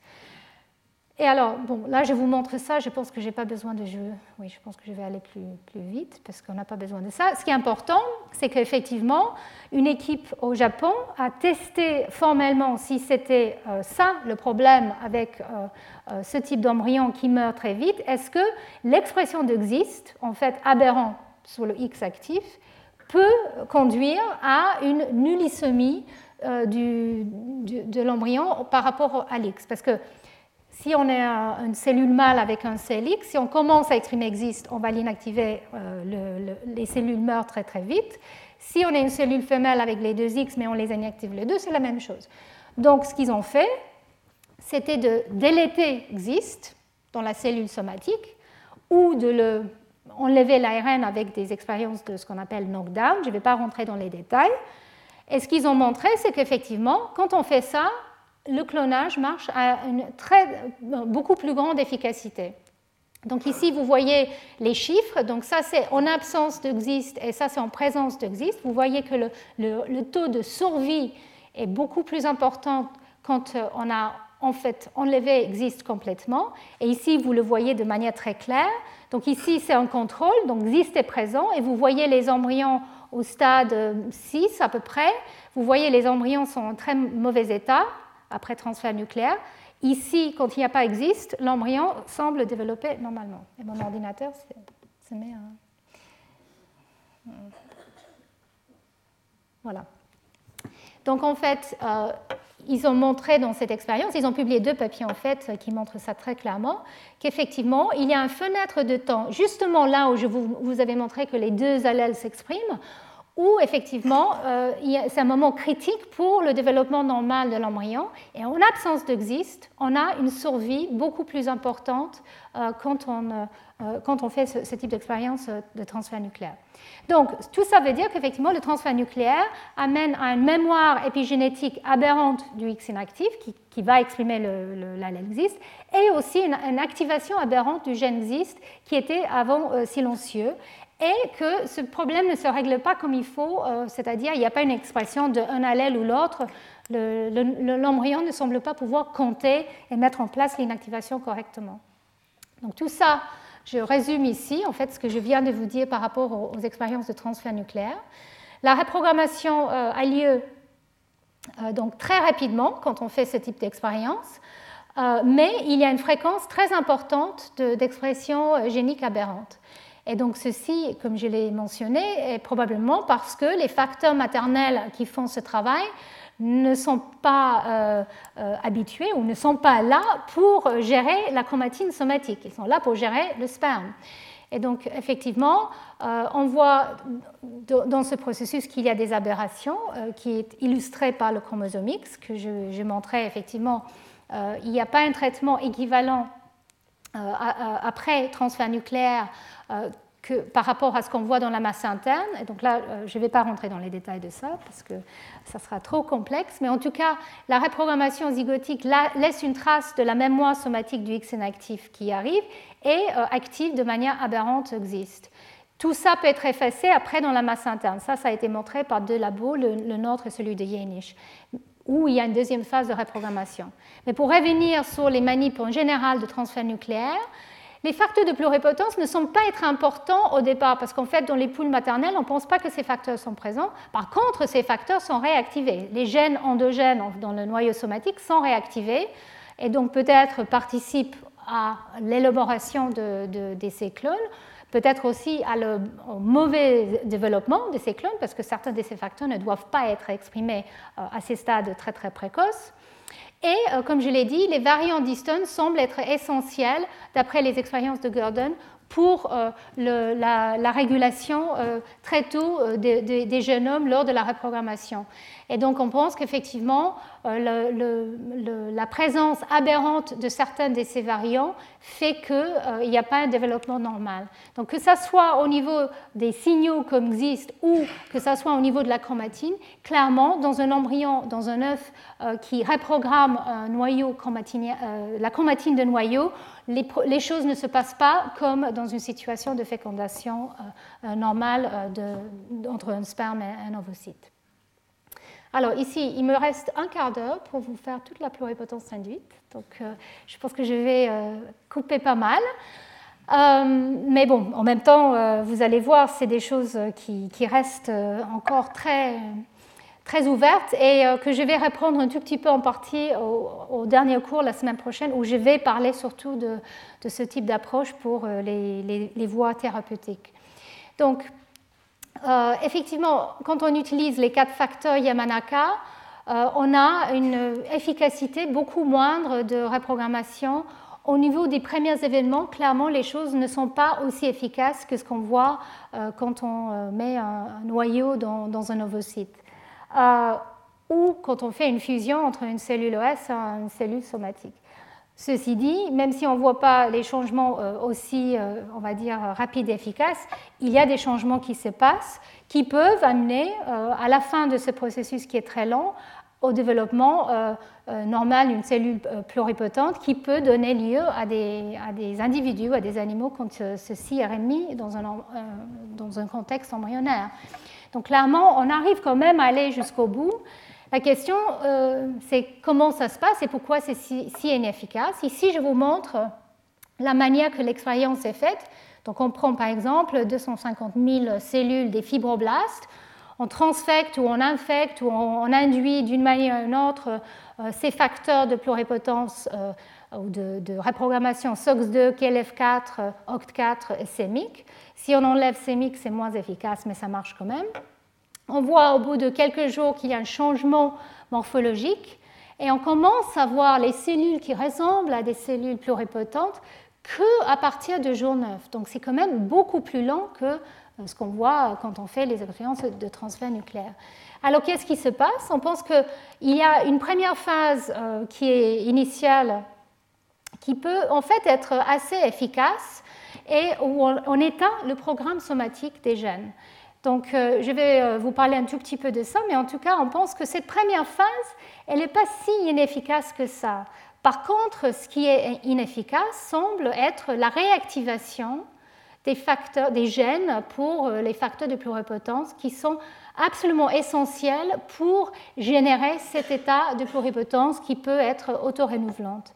Et donc, effectivement, cette cette ces étapes de réactivation des gènes de pluripotence comme OCT4 qui sont euh, éteints et inactifs dans une cellule somatique arrivent beaucoup plus tard et euh, donc on a besoin de garder ces facteurs exogènes présents euh, pendant une période assez longue, de, plusieurs jours, plus qu'une semaine, afin d'arriver à la fin à cet état de pluripotence où là les facteurs exogènes ne sont plus nécessaires. Alors, qu'est-ce qui se passe pendant cette boîte noire? Alors, déjà, qu'est-ce qui se passe? Pourquoi, euh, quand on rajoute ces facteurs-là, on n'arrive pas à réactiver euh, les gènes eux-mêmes immédiatement, puisque, comme je l'ai dit, ils, sont tous, euh, on va dire, liés dans leur régulation, mais on n'arrive pas à les réactiver, justement, vous allez voir, à cause de la chromatine. Donc effectivement, une cellule somatique, les facteurs de pluripotence et d'autres gènes ne sont pas dans un état ouvert euchromatique. Et donc ces facteurs euh, pionniers, euh, des facteurs de pluripotence, peuvent s'associer à certains endroits, mais ne peuvent pas activer immédiatement les gènes. Au bout de deux jours, il a été montré qu'effectivement, ces facteurs exogènes, ils vont se lier à leur site où ils doivent euh, agir, enfin certains de ces sites, surtout au niveau des enhancers, pas tellement au niveau des promoteurs, mais en tout cas au niveau des gènes qui sont éteints, les gènes de pluripotence ou des gènes qui sont importants pour la pluripotence, les facteurs arrivent, ils s'installent, mais ils ne font rien ou ils n'arrivent pas à activer les gènes. Et on pense qu'effectivement c'est parce qu'il faut dépasser ces barrières euh, épigénétiques euh, pendant, un, pendant un certain temps. Et donc c'est cette étape-là qui prend beaucoup plus de temps. Et donc, en fait, quand on a remonté cette barrière et ces facteurs peuvent aller euh, justement s'associer euh, aux promoteurs, là, il y a cette autorégulation euh, entre eux que je vous avais déjà montré, une sorte de circuit qui fait qu'effectivement, ils peuvent continuer à s'exprimer, à, pousser de manière éternelle une fois que ce réseau est mis en place. Alors, Yamanaka a montré il y a quelques années que en fait, le problème dans ce processus, ce n'est pas forcément cette phase d'initiation, comme je l'ai montré, mais euh, plutôt, ce qui est très très lent, c'est une phase euh, euh, de, maturation, il appelait ça. En fait, c'est la phase où on passe de l'arrêt de, ce programme somatique à la mise en place du programme pluripotente. Et donc, il a défini ça il y a quelques années. Le problème, c'est que en fait, quand on, fait ce type d'expérience, comme je l'ai dit, on commence avec des milliers de cellules. On ne commence pas avec une cellule. On ne prend pas un noyau comme dans les manips de clonage et on le met dans un ovocyte. En fait, là, on commence avec une population de cellules. Donc, comment savoir ce qui se passe? Et ici, je vous montre en fait euh, cette population de cellules que vous voyez ici. Donc, ça, c'est euh, euh, quelque chose qui maintenant a été euh, défini à cause de la, capacité d'aller regarder au niveau de simples cellules qu'est-ce qui se passe au niveau de l'activité transcriptionnelle. En tout cas, on pense qu'effectivement, au départ, une population cellulaire qui semble assez euh, homogène, mais en fait qui est en réalité assez hétérogène. Et donc, en fait, quand on exprime les quatre facteurs, de manière, on va dire, robuste, hein, en les exprimant tous en même temps dans toutes les cellules, on voit que euh, la population des cellules ne réagit pas de la même façon. Et on voit ça en utilisant des marqueurs de surface cellulaire, comme ce marqueur-là, SSEA1. On voit qu'il y a des cellules positives, des cellules négatives. Et on voit qu'effectivement, il y a des gènes somatiques qui commencent à être éteints et d'autres qui ne sont pas éteints, euh, dans d'autres cellules qui ne sont pas éteints. Alors, ce processus, le début, a besoin de la division cellulaire. On a besoin de la division cellulaire pour la reprogrammation, ça, ça a été montré.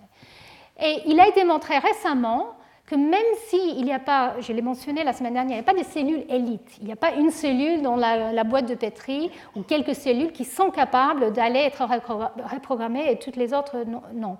En fait, on pense que toutes les cellules ont peut-être cette capacité, mais il y a certaines cellules qui passent dans des phases qu'on appelle ultra rapides de cycle cellulaire.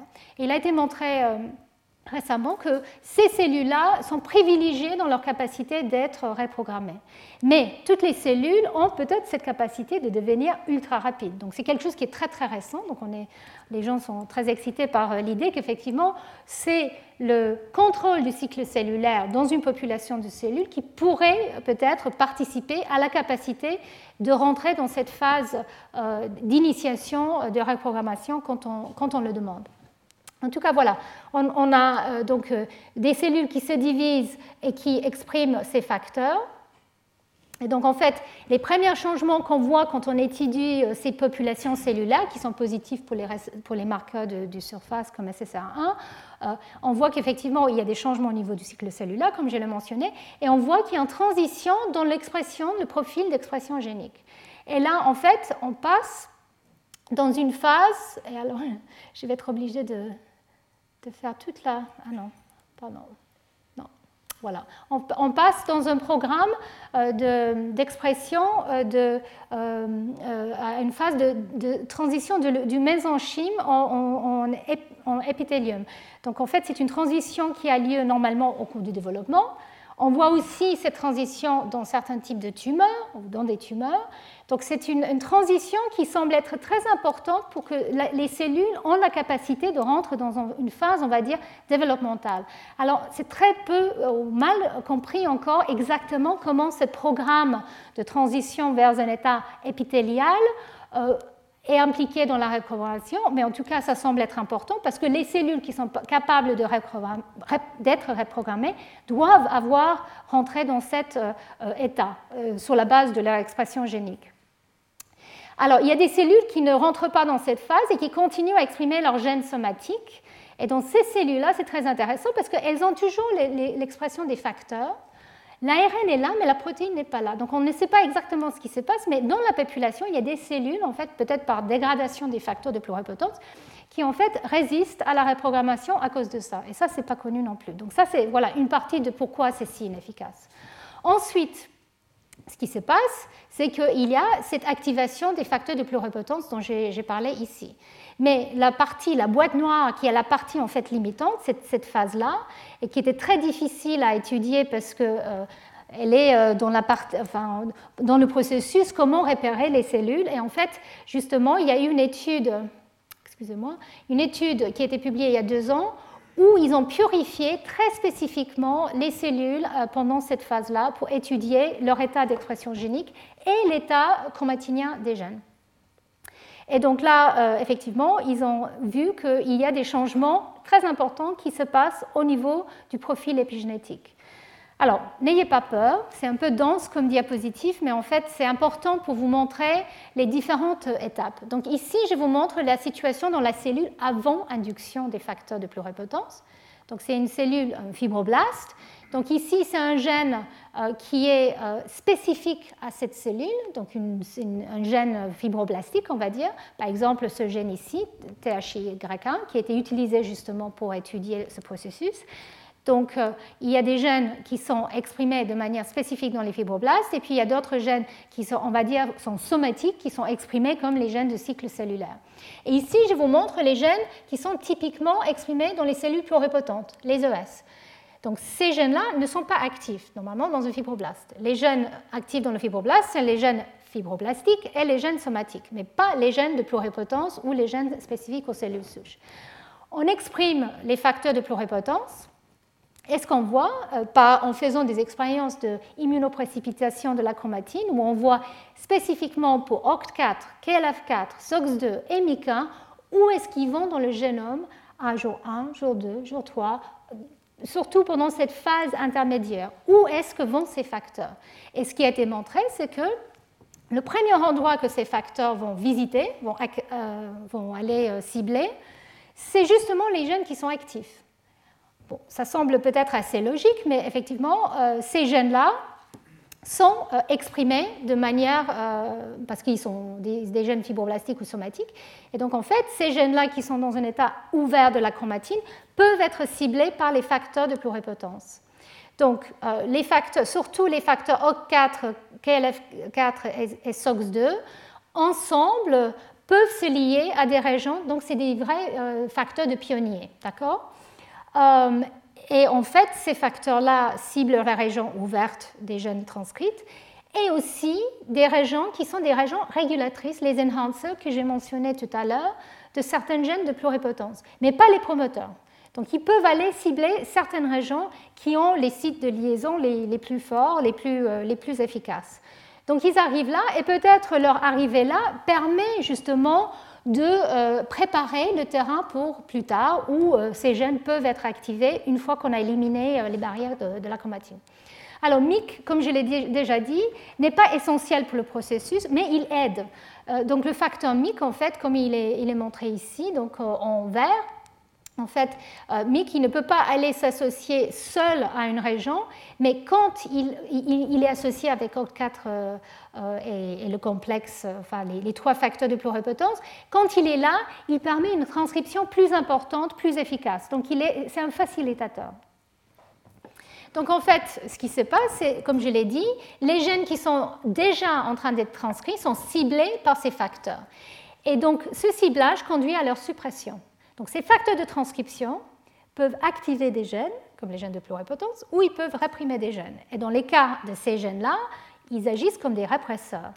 Donc ils, arrivent et les gènes commencent très vite à être éteints.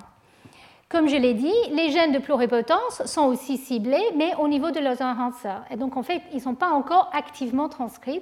Certains gènes commencent à être transcrits plus tôt, comme euh, par exemple NANOG, pardon, euh, comme SAL4, qui est un des facteurs euh, qui été testé par Yamanaka, mais qui n'est pas un facteur de pluripotence induite, mais qui est, qui exprimé dans les cellules ES. Par contre, NANOG et SOX2, eux, ne sont pas encore exprimés. Et il a été montré, et je vais revenir sur ça, qu'en fait, la méthylation H3K9, comme dans la lignée germinale, semble être un facteur très important qui empêche euh, l'activation efficace euh, des gènes euh, qui sont éteints dans les cellules somatiques. Et, aussi la méthylation de l'ADN. Donc en fait, ici, ce que je vous montre, donc ça c'est la phase précoce, intermédiaire, la phase plus tardive, et ici la situation dans une cellule pluripotente. Donc ici, les cellules de les gènes de pluripotence sont tous bien actifs et ici, les gènes euh, qui sont spécifiques pour les fibroblastes sont éteints. Les gènes somatiques, eux, continuent à être exprimés. Et en fait, effectivement, ce qu'on voit pendant cette phase intermédiaire, c'est qu'il euh, y a une transition pour que les gènes de fibroblastes sont éteints et ensuite ceci est maintenu de façon euh, efficace parce qu'il y a des facteurs comme polycom qui viennent s'ajouter à l'équation pour maintenir cet état inactif. Et au niveau des facteurs des gènes de pluripotence, là où les facteurs étaient associés à l'enhancer, en fait, ils arrivent à défaire l'état chromatinien et en fait arrivent à s'associer au promoteur et donc du coup les gènes peuvent commencer à s'exprimer. Et alors, comme je l'ai dit, les barrières sont la chromatine. Et ici, je vous montre tous les différents facteurs qui maintenant, et il s'agit vraiment des dernières euh, années d'expérience, où les gens ont utilisé des outils génétiques pour dire, bon voilà, qu'est-ce qui se passe si on enlève par exemple euh, les méthyltransférases H3K9 dont j'ai parlé au cours du développement de la lignée germinale, c'est aussi une barrière épigénétique très importante parce qu'effectivement, euh, euh, quand on enlève ce type de, machinerie, on arrive à mieux, plus efficacement reprogrammer. Mais par exemple, les facteurs comme polycom semblent être importants, eux, pour éteindre le programme somatique. On a besoin de polycom pour une fois que les, gènes somatiques sont éteints, en fait, ils sont maintenus dans un état euh, inactif.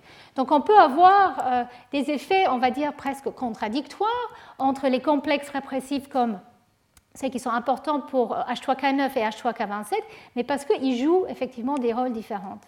Et alors, ce qui est important, c'est qu'il y a aussi des facteurs comme du complexe trithorax, comme celui-ci, WD5, qui lui est associé avec OCT4 et ces facteurs-là, et qui est ramené au niveau des gènes euh, qui euh, recrutent euh, les, facteurs OKS, et lui, il va permettre une mémoire de l'état actif. Et ça, c'est très important aussi pour que petit à petit, cet état d'activité de certains gènes d'inactivité d'autres soit maintenu. il y a des déméthylases comme UTX, UTX qui est aussi important pour déméthyler H3K27 euh, triméthyl dans la ligne germinale. C'est pareil ici. Euh, les facteurs OKS recrutent UTX et en fait, ça c'est important pour justement enlever euh, polycom et, H3K27 triméthyl au niveau des gènes silencieux de, de pluripotence pour justement les reprogrammer. Donc c'est compliqué, mais c'est la vie, c'est la biologie. Il y a des facteurs qui sont là pour éteindre le programme somatique, d'autres qui sont là pour maintenir le programme euh, de pluripotence une fois, qu'il a été activé. Et c'est tout ça qui est en train d'être, on va dire, décortiqué actuellement par les, les scientifiques. Et alors, ce qui est important, c'est qu'effectivement, tous ces modificateurs semblent être associés avec les facteurs de transcription eux-mêmes. Donc c'est cette machinerie qui va cibler ces facteurs de transcription de pluripotence, qui sont surexprimés au départ, vont cibler différentes régions du génome avec ce type de facteurs. Et vu que c'est des facteurs épigénétiques, il y a aussi des molécules qui peuvent interférer avec leur rôle. Et c'est pour ça, maintenant, on comprend pourquoi, par exemple, des inhibiteurs d'HDAC peuvent euh, euh, avoir un impact sur la reprogrammation, les inhibiteurs de la méthylation euh, d'ADN aussi, les inhibiteurs de euh, GNFA, comme je vous avais montré. Euh, donc, quand on joue avec ces inhibiteurs à différents stades, euh, phases de la reprogrammation, on arrive à améliorer ou pas l'efficacité de la reprogrammation. Parce qu'on peut, à la limite, remplacer certaines des actions qui ont lieu de manière peu efficace au cours de ce processus, où on sélectionne finalement pour un état comme ci, en fait, on peut, euh, dépasser, enfin accélérer le processus en jouant avec certains de, ces facteurs, avec des, produits chimiques. Mais c'est très mal compris. Je dois dire que jouer avec ces drogues, c'est euh, très difficile de conclure qu'est-ce qui est direct et indirect. Donc même si ça marche, et les gens sont contents quand ils arrivent à voir euh, une efficacité plus importante des facteurs de, des, des cellules pluripotentes induites, c'est difficile en fait de savoir exactement euh, ce qui a été fait euh, au, cours de, ce processus.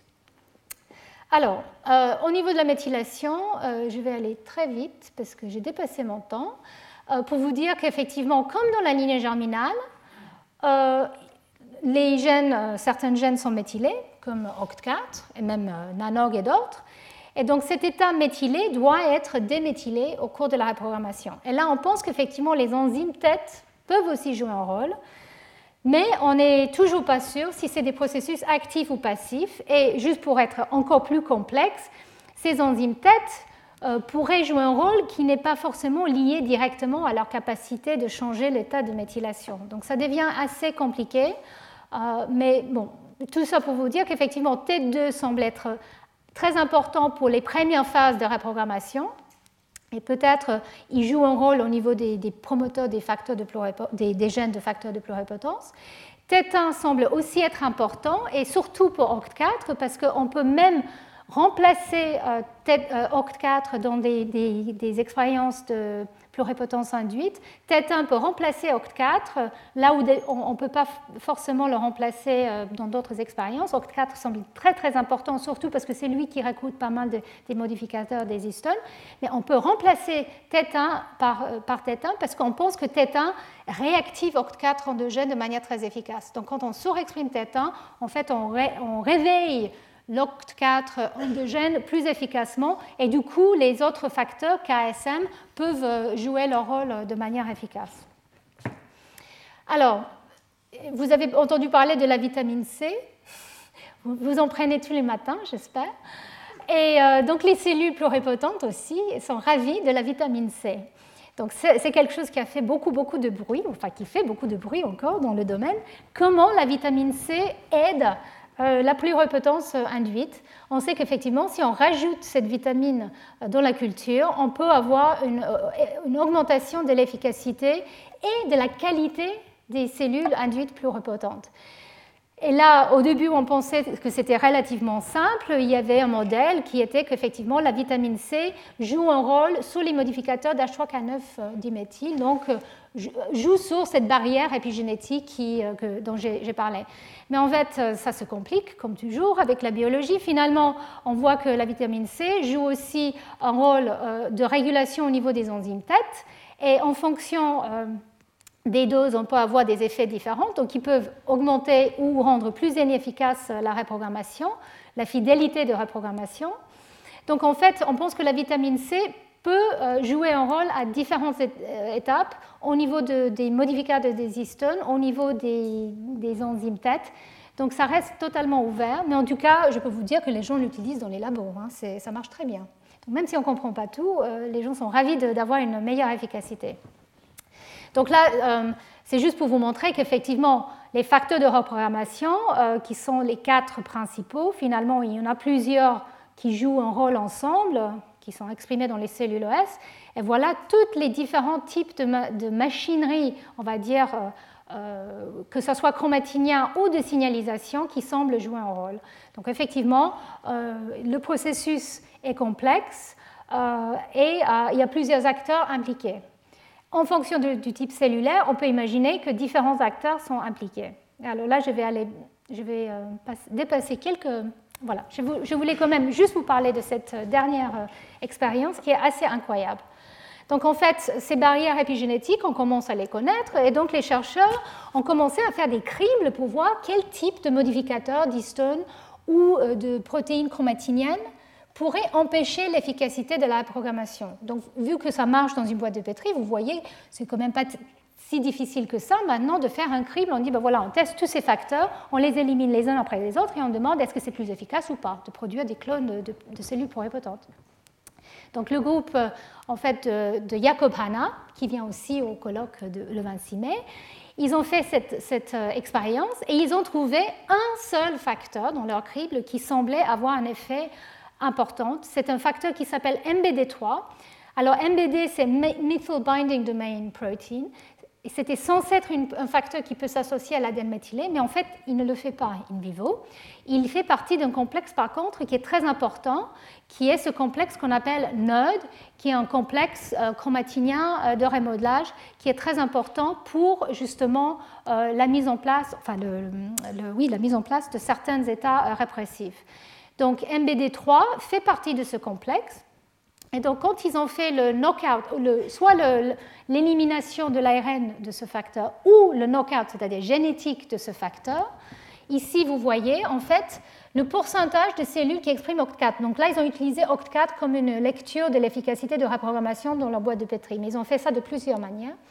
Et bon, d'habitude, on a, euh, comme vous l'avez vu, au bout de quelques jours, euh, voire quelques semaines, on a quelques colonies qui viennent avec une faible efficacité entre 0,1 et 5% euh, dans leur manip à eux, dans une situation normale, enfin sauvage, ils ont 20%, c'est déjà pas mal, de colonies au bout de 6 jours.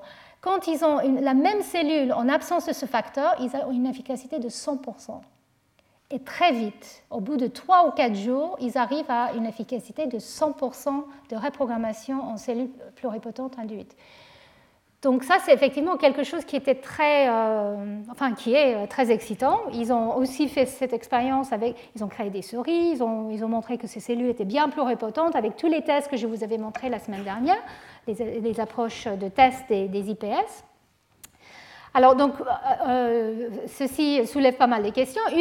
un des points euh, peut-être importants, c'est qu'ils ont montré que ce facteur n'est même pas exprimé au cours de l'embryogenèse précoce. Il n'est pas exprimé jusqu'au stade blastocyste. Alors, il y a une autre équipe qui avait montré que quand on enlève MBD3 dans des cellules ES, on a euh, des problèmes euh, euh, après différenciation. Ces cellules ne peuvent pas être différenciées correctement, correctement dans différents lignages. Donc il y avait déjà une idée que peut-être un BD3 est important, mais en fait il y a des contradictions en fait par rapport à ce papier. Je ne vais pas rentrer dans les détails, mais en tout cas dans ce papier, il semble dire qu'effectivement MBD3 c'est un facteur, un frein majeur dans des cellules somatiques pour créer la pluripotence, mais ce facteur ne semble pas jouer un rôle euh, au cours du développement précoce, en tout cas. Et donc là, enfin voilà, donc je viens de vous dire tout, ça. Euh, un point, donc MBD3 est effectivement important quand on surexprime les facteurs de pluripotence et on, fait la manip d'IPS, mais quand on regarde avant l'expression des facteurs de pluripotence, MBD3 n'est pas présent au gène. Il n'est pas là en train d'éteindre, euh, garder les gènes qui sont réfractaires. Donc en fait, c'est quand on surexprime au KSM que MBD3 euh, arrive à ces gènes et devient un frein. Donc c'est un peu particulier, mais c'est comme ça que c'est qu'on peut expliquer les résultats. Donc, ils ont proposé un modèle qui est gas and brakes, donc c'est euh, accélérateur et frein en même temps. Donc, l'idée, c'est que les facteurs de, de pluripotence, quand ils sont surexprimés, recrute des modificateurs des histones, comme je vous avais euh, dit euh, tout à l'heure, comme UTX qui est une déméthylase, comme WDR5 qui est une, euh, facteur du, complexe trithorax. Donc ça permet, facilite la reprogrammation, mais en même temps, il recrute aussi des freins, comme MBD3. Et ça, ils ont montré effectivement que OCT4, en tout cas, semble euh, s'associer directement avec MBD3 quand on le surexprime. Donc l'idée, c'est que quand on surexprime ces facteurs, en fait, on recrute de la machinerie qui facilite la reprogrammation, mais on recrute aussi de la machinerie qui va freiner la reprogrammation. Et du coup, quand on enlève cet aspect-là, ce frein, en fait, on arrive à dépasser euh, euh, tout de suite euh, l'étape intermédiaire qui était la partie qui était longue et difficile, comme je vous avais dit. Il n'y a plus de phase intermédiaire, on devient pluripotente immédiatement, très vite, au bout de 3-4 jours. Alors tout ça c'est super, sauf que effectivement c'est quelque chose qui est un peu incontrôlable. Donc voilà, ça c'est pour vous montrer. Et donc en fait, si je voilà, je voulais euh, terminer sur cet aspect un peu incontrôlable parce qu'effectivement, on ne sait pas exactement comment ces facteurs de pluripotence ciblent les régions différentes. Est-ce qu'ils sont vraiment les cibles, on va dire, privilégiées qui doivent être ciblées pour devenir pluripotentes ou est-ce que c'est un peu aléatoire? Quand on n'a plus ce frein, en fait, ça peut, aller, euh, ça, peut aller un peu dans tous les sens. Même si on conduit à des cellules pluripotentes, en fait, on pense que peut-être il y a des effets éventuellement euh, de prolifération incontrôlée. Donc ici, je vous montre un résumé de ce que je viens de, vous dire. Effectivement, ces transitions euh, euh, progressives qui ont lieu au cours de cette reprogrammation.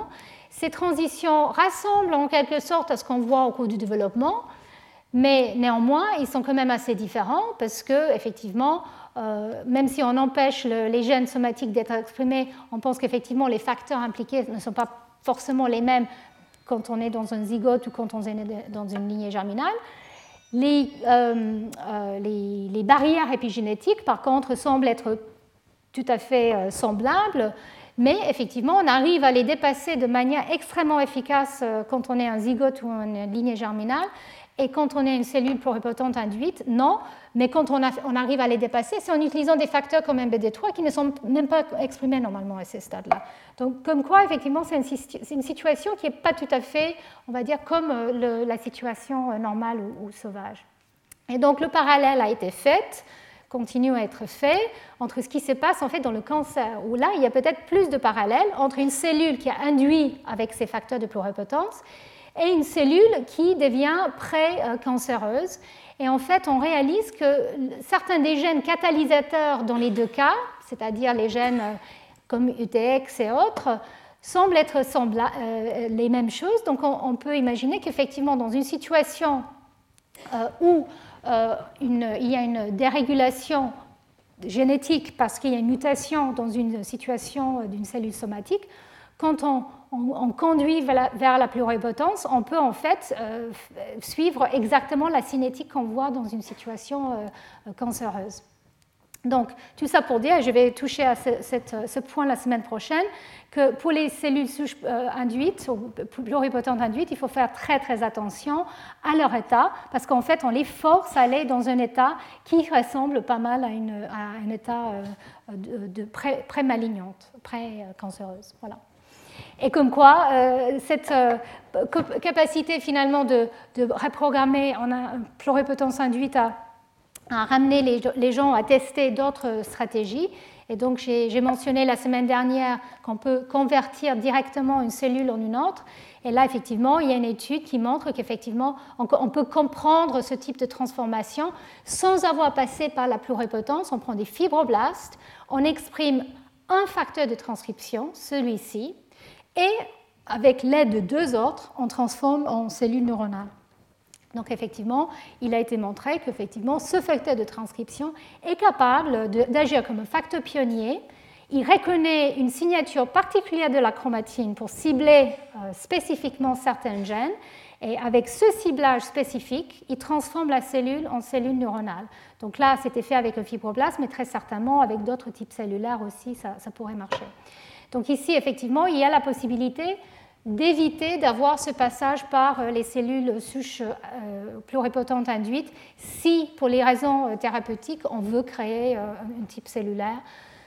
Donc voilà. Et je voulais terminer sur une citation d'une revue de Yamanaka qui vient de sortir, où effectivement ces expériences de, pluripotence induite et la compréhension qu'on commence à avoir des mécanismes responsables ouvre la porte à, la possibilité que, effectivement, une cellule différenciée n'est pas forcément une cellule dans un état terminal du tout, mais peut effectivement être reprogrammée euh, en fonction de des gènes qu'on exprime, mais aussi de l'environnement, le stimulus qu'on lui donne peut avoir un impact effectivement sur euh, sa capacité de les exprimer.